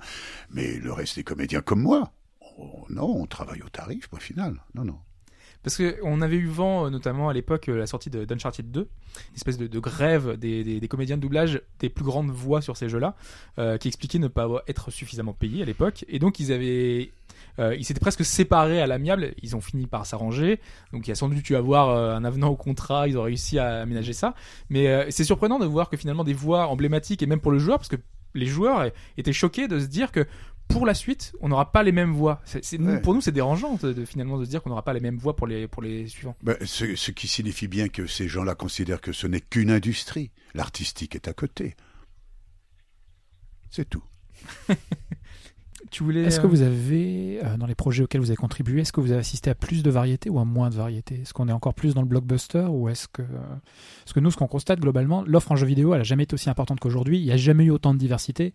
Et normalement, le joueur, quels que soient ses, ses goûts, n'est jamais aussi a difficilement, être- je- difficilement pu, je pense, être plus heureux aujourd'hui que par le passé. Euh, Est-ce que vous avez eu l'occasion de travailler sur des projets qui étaient un petit peu particuliers, qui ont pu vous donner, euh, comment, comment dire, essayer de, de, de, de- de changer un petit peu le regard que vous pouvez porter sur le média Alors là, Parce qu'il y, a- il y a- il y a le blockbuster, etc. Effectivement, mais nous, on, est- on essaie de se concentrer, enfin, surtout de plus en plus Ouais. sur, le, sur le jeu de niche, Ouais. sur, euh, euh, sur, euh, comment dire, sur ce qui passe un petit peu entre les mailles du filet, sur, sur les Mhm, mailles, mhm. les- entre les mailles, les mailles du, filet, du filet, pardon, je vais y arriver. Non, ce que je, ce que, ce- Est-ce que vous avez perçu un peu de ça? Je ne je peux pas répondre à cette question. Moi, je, participe à un jeu, je, tout d'un coup, je dis, tiens, celui-là, euh, on est moins dans la violence, on est moins dans le médiéval, on est plus dans le futur, etc. Le personnage, en général, les personnages que je fais, je vous l'ai dit, ce, ce sont surtout des gens, bon, euh, conciliants, bons, tendres, ou alors un peu violents, ou alors vraiment gueulards. Bon, mais ça, c'est autre chose. Euh, bon, euh, je, je fais aussi des dessins, des, des, des, des jeux pour euh, Walt Disney où là c'est beaucoup plus pour les enfants, donc on retombe dans la rondeur, on retombe dans, dans du chaud, dans de l'affectif. Mais je peux pas porter, je peux pas vous dire si j'ai vu vraiment euh, de, des- changements. J'en fais pas assez pour. euh, euh, Et pourtant, oui, oui, non, mais tu vois, tu vois ce que je veux dire. De, tous les jours, je ne vais pas dans un studio pour faire un jeu différent. Ah non. puis non, Et ce qui sera intéressant de voir, c'est dans, dans 5-10 ans, comment est-ce que ça évolue Parce que nous, de Mais notre sûr. côté, en tant que joueurs, on, on voit que le jeu vidéo va vers euh, enfin, certains types de jeux vidéo vers un côté cinématographique qui est très Ah, important. mais ça, sur le plan technique, ouais. oui, oui, ça, Sur le plan technique, et puis aussi au niveau de la. Il y a une ambition artistique dans le jeu vidéo Ouais. aujourd'hui sur tout un tas de petits jeux qu'on n'avait pas par le passé. Ouais. On, aimerait, on aimerait bien nous vous voir, Ouais. vous voir associer à ça typiquement. Ouais, Ouais. ouais. On va vous donner des adresses, je pense. Ah, mais, vous donner mais des noms, volontiers, mais, ah, euh, volontiers, volontiers, ouais. Je sais pas si on les a, mais on va les avoir. Non, en plus, les, ces petits projets-là ont, ont besoin d'un, d'un- ils ont un budget fixe, donc du coup, c'est compliqué pour eux de- de- d'avoir un vrai budget doublage. En général, c'est du sous-titre euh, de la version originale, donc c'est compliqué. Euh, mais c'est vrai que ce serait intéressant justement d'avoir euh, du, du doublage sur certains jeux de ce type, euh, un Pillars of Eternity, euh, de, de- d'Obsidian, des, des- des jeux comme ça qui ont, une narration très forte, qui pourra avoir un doublage de, réussi. quoi. Oni and the Blind Forest en français serait pas mal. hein. Ouais, bah ouais. Avec votre voix. ouais. Mais euh, le- le- l'un des derniers auxquels j'ai participé, j'étais bluffé par la qualité de, de, l'image, de, des effets et des personnages, et même et le personnage que j'avais à faire, qui tout d'un coup rompait avec ce que j'avais l'habitude ou ce qu'on avait l'habitude de me donner, où il y avait quelque chose d'humain, il y avait, il y avait, il y avait de l'affectif, il y avait euh, et ça, superbe. Et nous, c'est vraiment vers ça qu'on veut, enfin, on veut dire que le jeu vidéo aujourd'hui, il évolue vraiment. Il y a des, des, des vrais travails, des, des choses qui sont émouvantes, des personnages qui sont très forts, euh, des personnages attachants. Il y a un travail sur la narration qui est de plus en plus important. Il y a des jeux poétiques, il y a des jeux de rôle. Bien Quand on sûr. parlait de Portal, les échanges, les dialogues sont fantastiques. Il y a un côté humoristique qui est, qui est présent, caustique, parfois euh, narquois. Il y, a, il y a- il y a toutes sortes d'émotions dans le jeu vidéo qu'on retrouve, euh, qui est pas forcément que, enfin, dans le côté du blockbuster euh, qu'on qu'on voit un peu moins, mais qui est dans une dans un- une industrie à côté euh, qui existe et qui est de plus en plus importante, hein, puisque on l'évoque souvent le chiffre que rien que l'an dernier sur Steam, euh, il y a eu euh, autant de jeux que c'est sur quatre dernières années euh, auparavant. Donc c'est pour montrer qu'il y a une il y a une Foisonnement explosion de, de jeux, d'offres, de types d'expériences qui est euh, qui est vraiment importante, quoi. Et qui tire vers le haut, quoi. qui tire exactement. vers Mais le je- haut. si je puis me permettre ce- de faire ce parallèle, bon, euh, il est ce qu'il est. Regardez les, les web-séries. Il y a une dizaine d'années, on, était dans le médiéval, on était dans le machin héroïque, etc. J'ai la chance de faire participer au TGS de Toulouse, au jury des web-séries françaises, et il y en a des centaines qui, arrivent comme ça. Il y a des sélections. Dix sont sélectionnés au départ. Et quand on les regarde, eh ben on regarde déjà au moins dix épisodes pour se faire. Donc on, et quand on voit l'évolution depuis cinq ans de la qualité, la qualité technique, déjà parce qu'avec les n'importe quel appareil photo, un peu, on arrive à faire des cadrages et des, images et des superbes, mais la qualité des scénarios qui tirent vers le haut. On quitte la mièvrerie. Et même dans l'humour, le gros humour, la grosse galoche, ça devient de plus en plus fin. Et quand vous regardez à la fin les génériques, il y a marqué avec la collaboration de Canal+, avec Arte, avec euh, euh, M6 Métropole, etc. Donc on sent qu'il y a une évolution vers la qualité. Je le dis pour les web-séries et vous le remarquez pour euh, pour les jeux vidéo. Donc euh, c'est bon, c'est bien. ouais. Ouais, et j'espère que ça, tra- ça te transposera justement euh, dans le métier de comédien de doublage qui a priori est difficile parce qu'il faut vraiment coller dans les clous, vous le- l'expliquiez, c'est- c'est c'est compliqué, il faut enchaîner des phrases, faut euh, qu'il y aura une évolution aussi dans ce genre-là parce qu'il faut des améliorations pour que nous-mêmes ça se retranscrive dans le jeu, dans notre expérience Ouais, de jeu. ouais, ouais. Que ce soit pas robotique, que vous ayez le maximum de contexte, que vous ayez l'image, qu'il y ait une prise en compte euh, à- en amont qui soit davantage euh, importante pour que peut-être qu'ils travaillent par scène, qu'on se dise sur cette scène-là on a ça, sur cette Mm. scène-là on a ça, que ce soit un peu plus euh, travaillé. Nous c'est ce- c'est le, le- simplement l'impression qu'on en a avec vos retours, hein, parce que nous on est simplement témoins de, de tout ça. Mais on sait qu'on ne peut pas enregistrer en continuité un jeu sans, sans interruption. Ça- raconter l'histoire, on peut pas. On pourrait, ça serait bien, si on- mais après il faudrait redécouper, remettre en place, etc. Et en remettant en place, avec les interventions d'autres personnages qui arrivent et, leurs contradictions, on serait obligé. Ah ben non, cette phrase je peux pas la terminer comme ça puisque il y a une incidence, on va passer sur autre chose. On est obligé donc de travailler euh, fichier par fichier. Alors des fichiers de 15-20 lignes parfois, et ça, il faut suivre euh, au spectre, il faut suivre la voix anglaise, ou alors des fichiers simplement une petite réplique, quoi, euh, une interrogation, une affirmation, un cri. euh, c'est- bon, c'est drôle. Notre métier, c'est jouer à jouer. C'est joliment dit. Si on ne joue pas soi-même avec soi-même, sérieux, j'entends bien, hein, et, et dans le sens euh, voulu pour le jeu, pour le succès du jeu, non. Si on se met à réfléchir, on est foutu. On joue. Alors moi dans mes notes là j'avais euh, on, a abordé du coup mais la question de l'accent est-ce qu'on vous a demandé de faire des accents? A priori c'est proscrit on veut Non, euh, je me souviens un jour, mais c'était pour un dessin animé, c'était un bon gros, un bon, bon noir euh, du sud des États-Unis, hein, et on m'a dit non, non, non. Normal. Ah bon, très bien, parce que je, je pensais lui donner une rondeur, et tout d'un coup, il y avait, et puis non, voilà, pas de... D'ailleurs, c'est marrant tout, parce hein. que donc vous, vous doublez euh, Morgan Freeman, donc qui est un personnage noir, Ouais. et à l'inverse, dans le jeu vidéo, par exemple, on a euh, dans The Witcher euh, Geralt qui est euh, doublé par un comédien de doublage noir Mhm. et il y a- qui, est, qui est un personnage blanc. Oui. Et, et cette finalement, c'est simplement la voix et en plus elle lui va mais, Mais bien vraiment sûr. très très bien quoi. Bien sûr. La voix est super importante. Vous savez, les comédiens d'origine africaine, français, viennent de la Guadeloupe, viennent de la Martinique, viennent de de et d'Afrique aussi depuis je ne sais combien de générations, ils n'ont aucun accent et puis ce sont des sacrés bons comédiens en plus.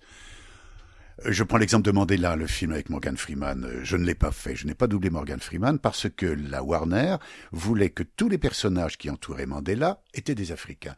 Donc automatiquement, les comédiens qui doublaient des personnages africains dans le film et qui les doublaient en, en- en langue française aient une musicalité africaine pour que le film soit. euh, autrement, vous auriez un Morgan Freeman avec l'accent pointu parisien. Vous voyez ce que je veux dire Ce qui était absolument pas possible. Ou ses conseillers ou ses révolutionnaires euh, auraient eu une belle diction française. Non, il fallait là euh, des comédiens d'origine africaine et qui s'expriment avec leur musicalité. Là, c'est d'accord, parce qu'il y a une justification. Mais D'ailleurs, euh, justement, euh, Carrie, tu avais pris l'exemple de Portal 2. euh, euh, on l'avait, enfin, j'avais évoqué le fait que Weasley parlait avec son accent british. Dans la version française, on avait le personnage qui était en français qui parlait avec un accent québécois. C'est marrant de voir les adaptations qu'il y avait eu justement dans ce genre de, de choses-là. Je ne sais pas si c'est à la- à l'appréciation justement du directeur artistique ou de vous. vous pouviez prendre un petit peu de liberté sur Ah non, ce genre c'est la- de, de choses. Je crois que non, non, c'est la production qui dit ça. la production Euh, oui, c'est la production. C'est le, marketing. Parce que finalement, vous n'avez pas beaucoup de liberté. Vous devez vraiment coller au personnage au plus près. Non, on a euh, très peu de liberté.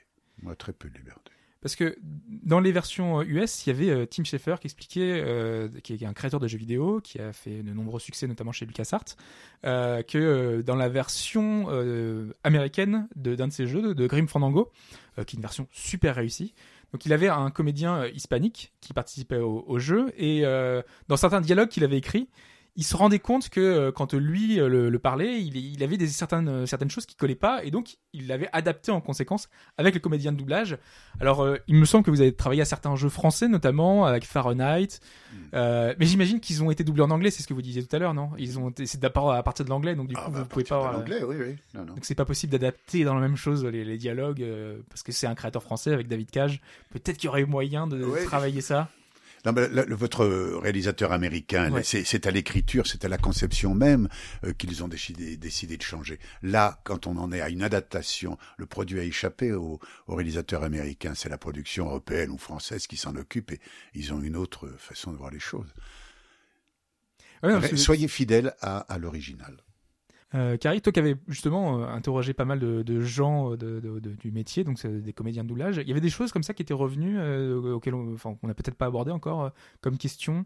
Je sais pas si tu penses à quelque chose en particulier sur la difficulté, sur... Bah, non, ce que vous dites, ça, revient un petit peu à ce qu'on m'a déjà dit, euh, euh, notamment Pascal Chemin, avec qui j'avais énormément parlé quand même à, l'époque. Euh, elle me disait, parce que moi, c'était quelque chose que j'avais remarqué dans, la version française, qu'il y avait parfois quelques petites subtilités entre la version homme et la version femme de Shepard au niveau du dialogue. C'est-à-dire qu'ils ont pas mal épuré la version femme parce qu'il fallait pas que la femme jure trop, qu'elle dise putain, qu'elle, excusez-moi l'expression, mais qu'elle qu'elle elle jure beaucoup moins comme un chartier que la version homme et ça c'était quelque chose qu'elle regrettait pas mal ce que je trouve cohérent parce que au final euh, c'est une décision que je comprends pas trop parce qu'au final ça se décale du de l'original dans la version originale il y a aucune différence en fait entre les dialogues entre euh, le personnage féminin et le personnage masculin qu'ils ont fait dans la version française et c'était un peu dommage Ils ont fait une autocensure. ils ont fait une autocensure. Ouais. Voilà. Après, je sais pas d'où venait la décision. ça- Je doute que la décision venait de BioWare eux-mêmes parce qu'ils ont pas, ils ont, ils ont fait euh, ça dans la version originale, donc il y avait pas de raison. C'est un, dire c'est un jeu qui était destiné à quelle tranche d'âge? 18 ans. Ah ça va, on peut dire ce qu'on veut.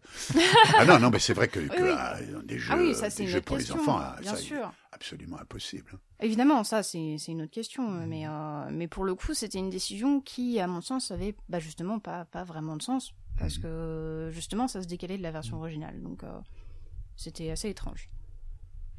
Euh, Alphonse, tu voulais revenir sur quelque chose euh, également sur la, la façon. Je sais que tu n'étais pas forcément hyper familier, et moi non plus, hein, parce qu'on a fait beaucoup de recherches sur le sujet, on regarde des interviews, on regarde un petit peu comment ça fonctionne, parce que pour nous c'est un mystère finalement, c'est quelque chose qu'on ne voit pas, et on a simplement le résultat à l'écran, et on se dit euh, qu'est-ce qui a, où est-ce que ça a pu, si ça n'a pas marché, euh, justement, est-ce que ça a pu, où est-ce que ça a pu foirer, pardonnez-moi l'expression, euh, et si ça a fonctionné, comment est-ce que, par quelle magie finalement, est-ce que l'alchimie a pu aussi bien réussir et, et on se pose toujours cette question, quoi, finalement, quels ont été les, les ingrédients euh, qui ont pu faire euh, fonctionner euh, finalement toute cette, cette- toute cette formule.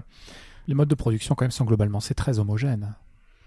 Oui. On travaille toujours de la même façon, indépendamment du. Ah oui. ouais. Parce que j'imagine que vous êtes avec plusieurs euh, boîtes Oh, de bah production. oui, voilà, euh, bah oui. oui. oui. Il y a, il y a- il y a- oui, il y en a cinq, cinq ou six importantes à Paris. Oui.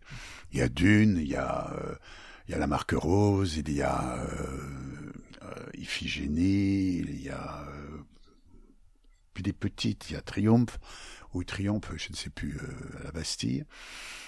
Euh, qui c'était la première boîte d'ailleurs qui avait fait Ken. Euh. Et puis il y a de temps en temps des, de toutes petites qui viennent se, greffer comme ça. Et, c'est ce, métier, on disait que c'était enfin, très particulier, et donc toutes les boîtes de production, enfin de, de doublage, ont, ont des pour le pour le jeu vidéo, pour- enfin pour le film, pour le, les dessins animés, euh, ils ont un fonctionnement qui est euh, voilà déjà rodé, mais quand ils veulent faire du jeu vidéo, c'est quand même très compliqué, c'est très différent. Donc du coup, euh, c'est marrant parce que je ne vois pas de société de doublage se lancer dans des jeux.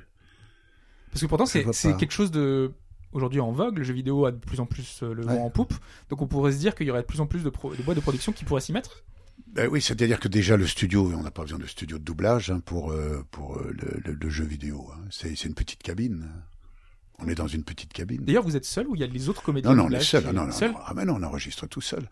C'est pourquoi, quand vous aviez évoqué tout à l'heure euh, euh, réenregistrer des, des jeux, euh, si on, on les masterise, si on passe en numérique, c'est impossible. Il faut refaire chaque voix séparément. C'est ce qui se passe en doublage. Quand ils veulent, euh, euh, comment dire, euh, masteriser un, un- un film, ça m'est arrivé sur un Morgan Freeman. On était obligé de refaire chaque piste, chaque comédien tout seul sur une piste. Parce que Autrement, on peut pas mixer. Et au départ, ce qui a été mixé, ne- on peut pas le démultiplier. Ça vous est arrivé déjà de- dans le jeu vidéo de refaire certaines voix Non. euh, non? Non, j'ai pas, j'ai pas souvenir. Parce qu'on on a une- un, un héritage important dans le jeu vidéo avec des jeux qui sont difficilement euh, euh, reprenables parce que sur des machines obsolètes ou euh, le, fait qu'on ait de la difficulté aujourd'hui de maintenir en vie euh, certains jeux euh, qui disparaissent tout simplement parce qu'on peut plus y jouer sur les machines d'aujourd'hui. Et, c'est dommage euh, de, se dire que finalement, peut-être que dans le marché de demain, on aura beaucoup de jeux qui seront euh, redoublés ou je sais pas comment ça va se passer, euh, ce genre de choses. Je pense que la, la- la différence de, de, de- d'enregistrement euh, en 2017 n'a rien à voir avec la qualité de, des années 90. hein. C'est c'est du musée, c'est de l'ordre du musée en 90. Et puis quel intérêt financier pour les boîtes de ressortir des jeux de 90 Et il y en a, il y en a. Ah, il y en a beaucoup. On a beaucoup? Ah bon? Ouais, Mais je vous assure, ça, c'est- c'est un, vrai marché d'avenir, ça. hein. Ah ouais, parce que les, ah, c'est un marché à venir ou il est déjà existant Non, il est déjà là quand même. Il est déjà là. Ah bon On a eu beaucoup de remasters. Alors euh, il faut qu'on dernière. rediscute nos contrats. alors. Ah bah, je pense bien, oui, parce qu'effectivement, comme tu le dis, entre les gens qui n'ont plus la console euh, qui permet de jouer aux vieux jeux, entre des nouvelles générations de joueurs qui n'ont pas connu des classiques et qui peuvent avoir un intérêt pour des jeux Ah, un petit peu plus anciens, entre euh, des éditeurs qui veulent faire revivre une franchise et qui, avant de relancer un nouveau titre, vont d'abord relancer un vieux titre qui a, qui a été développé il y a tout un tas d'années. Puis après, c'est le, on en avait déjà parlé, mais le jeu vidéo, c'est assez largement, pour beaucoup d'aspects, c'est une industrie à coût fixe. Et ce qui a été fait par le passé, euh, à moindre coût, peut être euh, comment dire remaquillé et revendu Ah euh, ouais. pour neuf et à plein pot presque. Donc euh, Par exemple, on- tout à l'heure, euh, Carrie parlait de, Baldur's Gate. Il y a beaucoup de joueurs aujourd'hui qui ne connaissent pas ce titre, Ouais. qui fait partie des, des plus grands RPG de l'histoire du jeu vidéo.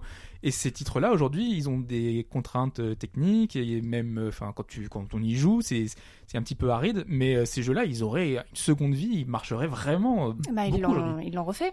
Bah oui, c'est vrai, ils il y ont les fait euh, l'Enhanced Edition des Baldur's Gate et ils ont du coup rajouté euh, un jeu carrément. Ils ont fait euh, Dragon Spear. Ouais. Qui Donc se- ils ont réenregistré les voix. Euh, non, Oui. ils ont gardé les mêmes. Ils Ils, ont ont, gardé gardé les les anciennes. Il y a quelques quelques comédiens qui ont été rappelés pour des lignes supplémentaires. Ouais, parce qu'il y a- il y a un peu plus de, de, de contenu par la suite. Ouais. Il y avait un acte Il y supplémentaire. a ça, et puis euh, du coup, comme ils ont fait le nouveau jeu, il y a certaines euh, certaines personnes qui ont pu être rappelées euh, pour leur des rôles qui avaient qui avaient quasiment 20 ans, je crois, quelque chose comme ça. Mon Dieu. Ils, ils ils- ils avaient bien gardé les éléments alors, Ouais. parce qu'ils étaient donc séparés. Mm. Mais oui, puisqu'on ne travaille pas ensemble. Oui. Au micro, on n'est jamais, on n'est jamais à deux sur un micro en jeu. c'est incroyable ça quand même. On est tout seul. Et, et c'est différent dans le parce que on voit souvent des images dans les dessins animés où il y a deux comédiens de doublage l'un à côté de l'autre qui tournent en même temps la même scène qu'on voit Oui. à l'écran. Tant que les, tant que les personnages ne se chevauchent pas en parlant, il n'y a pas de problème. Dès qu'une réplique chevauche sur une autre, on, on dit bah c'est toi qui commence. Alors pour le premier comédien commence, il fait sa, il fait sa phrase ou sa scène, et le second qui à un moment devait l'interrompre fait sa scène, et puis après c'est le mixage euh, se fait. Mais jamais autrement le, le, le- mixeur derrière sa console, il peut pas faire grand chose. Vous savez que la qualité de, de tout ça, ça tient à- au gars qui est à la console. Mais c'est vrai qu'il y a Dans les l'importance jeux, du son Mais derrière. dans les jeux, Mm. bah, bien, bien sûr, placé c'est pour le savoir. hein. C'est lui qui monte tous nos podcasts, hein, donc. dans le jeu, bah oui, dans le jeu, dans chercher la voix, euh, la, la, la travailler, euh, respecter le, le, comment on appelle ça, le, les effets sonores, le, pff, les bruitages, etc. C'est, c'est un très très beau métier. hein. D'ailleurs, il y a, il y y a des voix, alors je sais pas dans la liste, je crois pas, mais euh, il y a souvent des, des- des personnages dans le, dans le jeu vidéo qui seront soit robotisés, euh, des, des- des voix trafiquées finalement. Alors je sais pas si vous avez souvenir d'une voix peut-être euh, que vous n'avez pas reconnue à l'époque euh, en vous entendant, en revoyant le jeu ou, la, ou finalement le dessin animé, parce que j'imagine très bien que dans le jeu vidéo c'est plus compliqué. Alors je peux vous dire que moi on ne trafique pas ma voix. jamais, Jamais. jamais. Mais Sovereign. je peux Sovereign, faire un oui. robot. Sovereign a été trafiqué. Ouais. ouais. Non, ça, non. En même temps, vous jouiez un vaisseau de 2 km de long par hologramme, c'était un peu compliqué de. Non, mais je veux dire, Ouais, Euh, même, la voix anglaise, euh, la, la- la voix anglaise qu'on a en témoin. euh, euh, de toute façon, les voix anglaises, mais même en doublage, ils parlent très bas et très plat. Ils, ils interprètent pas, quasiment pas. Ou alors il y a une petite mélodie par moment, mais ils sont toujours un peu en retrait. On a l'impression que ce sont des comédiens qui jouent un peu en retrait. En France, on joue plutôt en avant. On, on joue. On porte le texte, on le met. Oui, on le met en avant. C'est une une façon différente de jouer. Très bien. Eh bien, on va passer maintenant à une partie, euh, à moins que vous ayez quelque chose à ajouter, hein, euh, sur euh, notre expérience justement de, de, de joueurs, sur les, les bonnes expériences ou les mauvaises qu'on a qu'on a retenues. Et on va passer ça tout de suite après l'extrait sonore.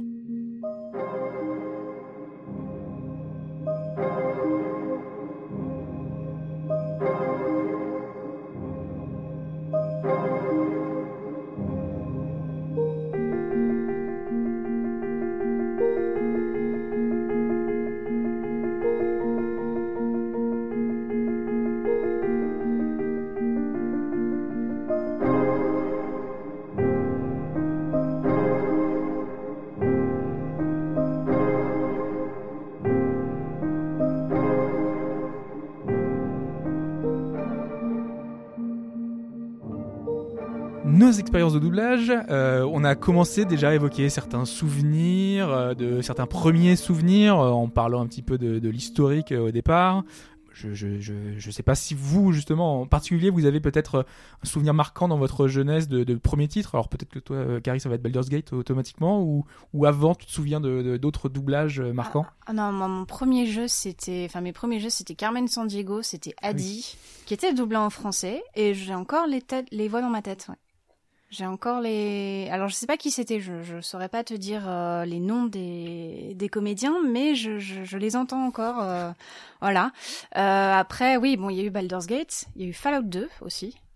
Euh, j'ai pas joué au 1 à l'époque, qui était doublé en français. Le, le 1 était le 1 était doublé en anglais, mais le 2 ils ont eu des voix françaises. Pour le coup, c'était super parce que bon alors c'était tout n'était pas intégralement doublé, c'est ce que je disais euh, tout à l'heure, c'est que euh, il y avait moins d'emphase sur les voix, donc euh, ils doublaient les premières lignes des dialogues et ensuite ils enchaînaient sur juste sur du texte. euh, pour... En fait, la voix servait surtout à donner juste un, un ton au personnage et après il y a eu ah un de mes grands souvenirs c'était Final Fantasy X. C'était la première fois qu'on avait un, un Final Fantasy qui Avec le rire de Tidus? Oui, le rire de Tidus, bien sûr, mais bon, pas que. Il y avait un- voilà, c'était c'était mon premier FF doublé et c'est vrai que c'était bizarre parce qu'en plus c'était en anglais alors que j'avais l'habitude des Final Fantasy en français et ça ça a changé euh, un peu euh, ça a changé l'expérience donc c'est sûr. Et Kingdom Hearts. Oui. En parallèle qui lui était doublé de en français. Disney, justement. Ouais. Mhm. Ouais, ouais. Et vous étiez dedans justement dans le vous étiez dans le deuxième. Oh là là. Attendez, j'ai cherché dans vous vérifier Quelle année Vous avez dit quelle année vous, a- vous jouiez le, le magicien Yensid euh, qui est dans euh, l'apprenti sorcier Mickey l'apprenti sorcier. Ah oui, oui d'accord. Voilà. Ouais, ça, ben, ça- Ouais, c'est le genre de jeu qui, est à mon niveau, ça. hein, Donc, y a pas de problème. Oui.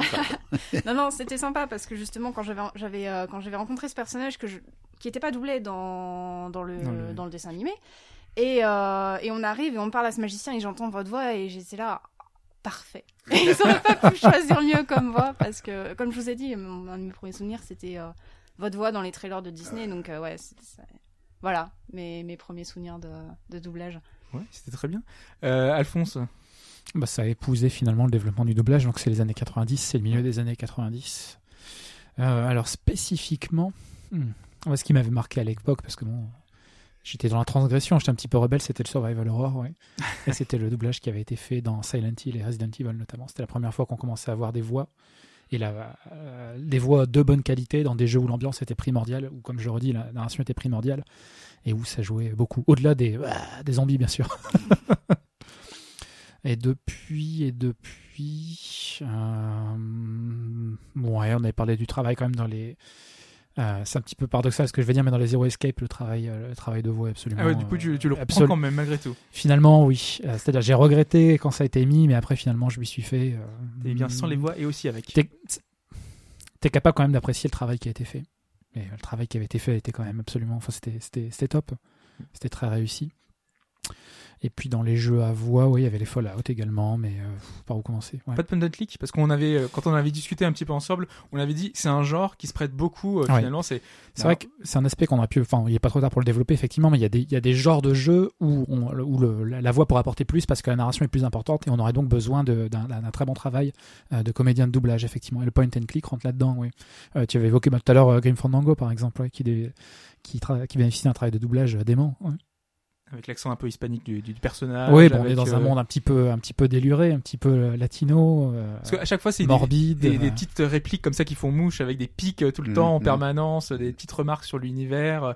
Et quand c'est aussi drôle et que finalement c'est des phrases courtes hein, qui sont très courtes et donc ça passe super bien. Le, C'est la question du registre aussi. C'est Ouais. c'est drôle. Il y a, il y a- il y a peu de jeux drôles finalement. Enfin, de jeux drôles. Drôle, ouais, drôle. pas de jeux de rôle. Oui. Oui, parce que les jeux de rôle justement pendant longtemps et c'est ce que tu disais avec FF, euh, ça a mis très tardivement à se mettre. Pas de la- voix. la- on la laisse voix, hein. ça de façon assez désincarnée et on laisse aux joueurs le soin de se, de se fabriquer un petit peu son propre univers. Effectivement, ouais. Parce qu'en général, c'est les jeux qui ont, enfin, qui, qui vont avoir une voix. Ce sont des jeux où on va vraiment incarner un personnage euh, qu'on t'a défini. Euh, moi, je sais que l'un des premiers souvenirs que, que j'ai, euh, de, de, où ça m'avait marqué, qu'il y avait un comédien de doublage qui était marquant, c'était Outcast, mais c'était surtout parce qu'ils avaient vendu le titre comme ça. C'était un titre d'Atari à l'époque, à l'époque, et on avait donc Cutter Slade, le héros héros qui était incarné par Patrick Poivet, qui était la voix de Bruce Willis, Ouais, ouais. qui a une voix euh, voilà charismatique euh, qu'on reconnaît entre mille. Et ils avaient vendu le jeu vraiment comme ça en disant dans la version française, vous avez la voix de Bruce Willis dans ce titre-là. Il incarnait ce personnage-là et c'était euh, c'était fou quoi. Enfin, directement quand on voyait le personnage, on se disait ça va, c'est Bruce Willis. Et, euh, et le travail en plus avait été vraiment bien fait. Donc on sentait qu'ils avaient mis les moyens pour donner un travail réussi. Donc euh, à l'époque, moi, ça avait vraiment marqué euh, sur ce genre, euh, sur ce jeu-là en tout cas. Euh, après oui, bon les Chevaliers de Baphomet, euh, je l'avais évoqué tout à l'heure. Euh, Qu'est-ce que j'avais d'autre? Je réfléchis encore au point and click. Qu'est-ce qu'on a encore eu là, bah, Monkey Island, oui, effectivement, Mm. avec Grim Fandango. Euh... Moi, j'ai un, vrai regret aussi. Enfin, un vrai regret, c'est que il y a la voix de Marc Alphos qui euh, qui, qui est malheureusement euh, disparu euh, ces dernières années, qui est une voix m- moi, que j'adorais dans le jeu vidéo, qui a participé à énormément de doublage de jeux vidéo, Mhm. euh, qui était vraiment hyper doué et euh, notamment sa voix dans Bioshock qui est à la radio avec Atlas c'est en fait on, on a simplement une radio et on a sa voix qui nous guide qui nous avance qui nous dit d'a- d'aller à tel ou tel endroit et c'était euh, vraiment génial enfin moi j'adorais sa, sa voix et c'est tellement dommage voilà qu'il soit disparu parce que il avait il faisait un boulot Ouais, formidable tout à fait. voilà, et c'est vraiment, euh, enfin, moi, j'adorais sa voix.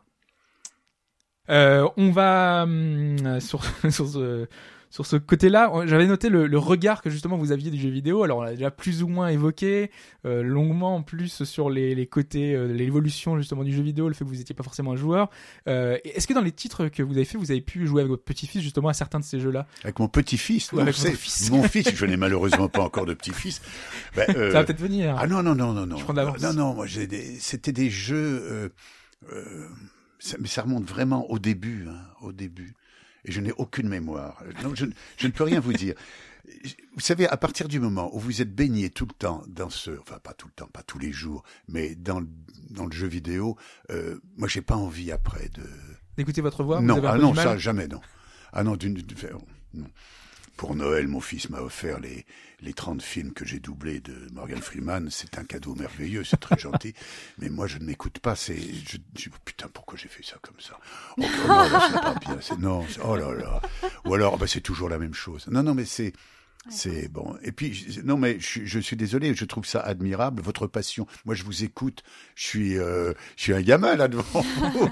Euh, je, je, je comprends votre passion. mais Je, je, je, ne- je ne l'ai jamais eu pour pour les jeux, donc je suis très mauvais.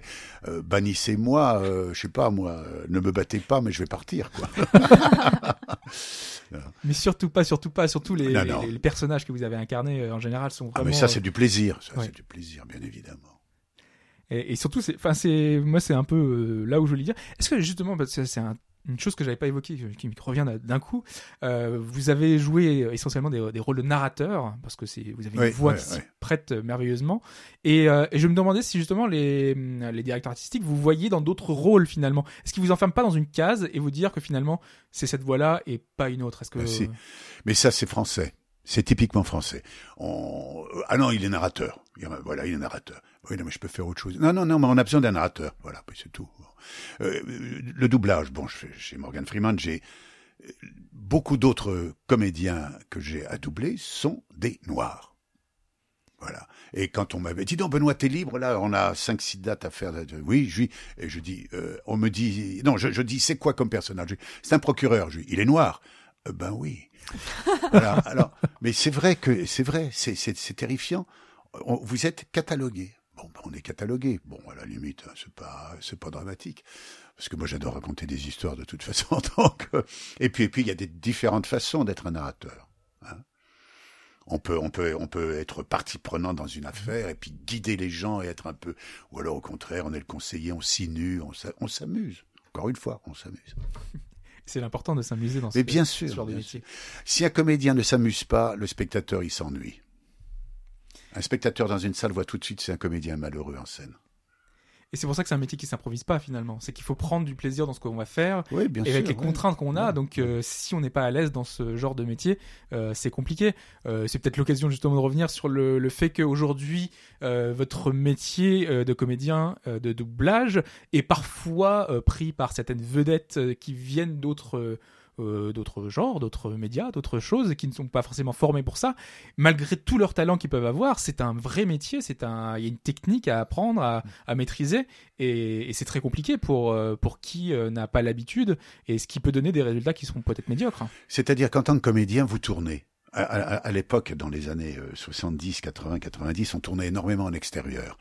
Et avec les bruits ambiants, on était obligé de se synchroniser. Et, et on se dit, oh là là, ça va être difficile d'être... Mais en fin de compte, on arrive à retrouver, à, retomber complètement dans, dans, son rythme de jeu, puisque c'est quelque chose qu'on a éprouvé.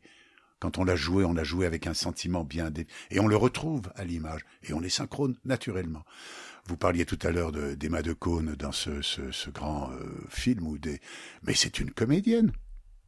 Donc il n'y a aucun problème. Là où nous, nous nous insurgeons quelquefois, c'est de voir des gens qui n'ont rien à foutre dans la profession et, qui sont là pour des questions simplement d'intérêt. Un joueur de foot qui, vient dans un dessin animé, et on dit, mon Dieu, c'est extraordinaire. Mais non, c'est pas vrai. C'est, un abandon de la qualité. C'est ça qui est, qui est dommage. Très bien. Bah, je pense qu'on va conclure euh, là-dessus sur ce podcast sur le, le doublage. Euh, merci beaucoup Bah, c'est moi qui vous remercie. Merci. de d'avoir partagé finalement tous ces souvenirs et ces, euh, ces, ces choses sur le sur ce métier euh, qu'on ne connaît peu finalement parce que c'est un métier de l'ombre pour beaucoup de, de joueurs et qu'on aimerait voir un peu plus mettre en avant parce que c'est c'est nous euh, no- no- notre podcast on le fait un peu pour ça aussi. C'est essayer de, de mettre tous ces gens qui travaillent sur les jeux euh, tous ces passionnés parce qu'il y a vraiment une passion derrière les les jeux de tous ces corps de métier qui Ah sont bah, là et qui apportent euh, de leur envie, de leur fougue, euh, de leur enthousiasme, de leur joie, et ça se retranscrit dans le jeu, et c'est ça qui est génial, et c'est ça qui est passionnant, et c'est- on a envie de les connaître, et c'est pour ça qu'on était très content de vous recevoir aujourd'hui, parce que ça nous a fait... moi, je vous remercie pour votre accueil. merci à Merci vous. encore une fois à vous. Euh, merci Carrie d'avoir apporté euh, ton point de vue sur euh, tous ces sujets, et ton, ton avis sur les jeux BioWare surtout. De rien, merci, merci à toi de m'avoir reçu également. hein. Mais, vraiment merci à toi, et puis merci Alphonse. C'est pour moi. Merci à vous. Euh, on va se quitter là-dessus. On se retrouve dans 15 jours sur ce nouveau rythme bimensuel pour un autre sujet, un autre podcast. Ciao tout le monde. Salut. Au revoir.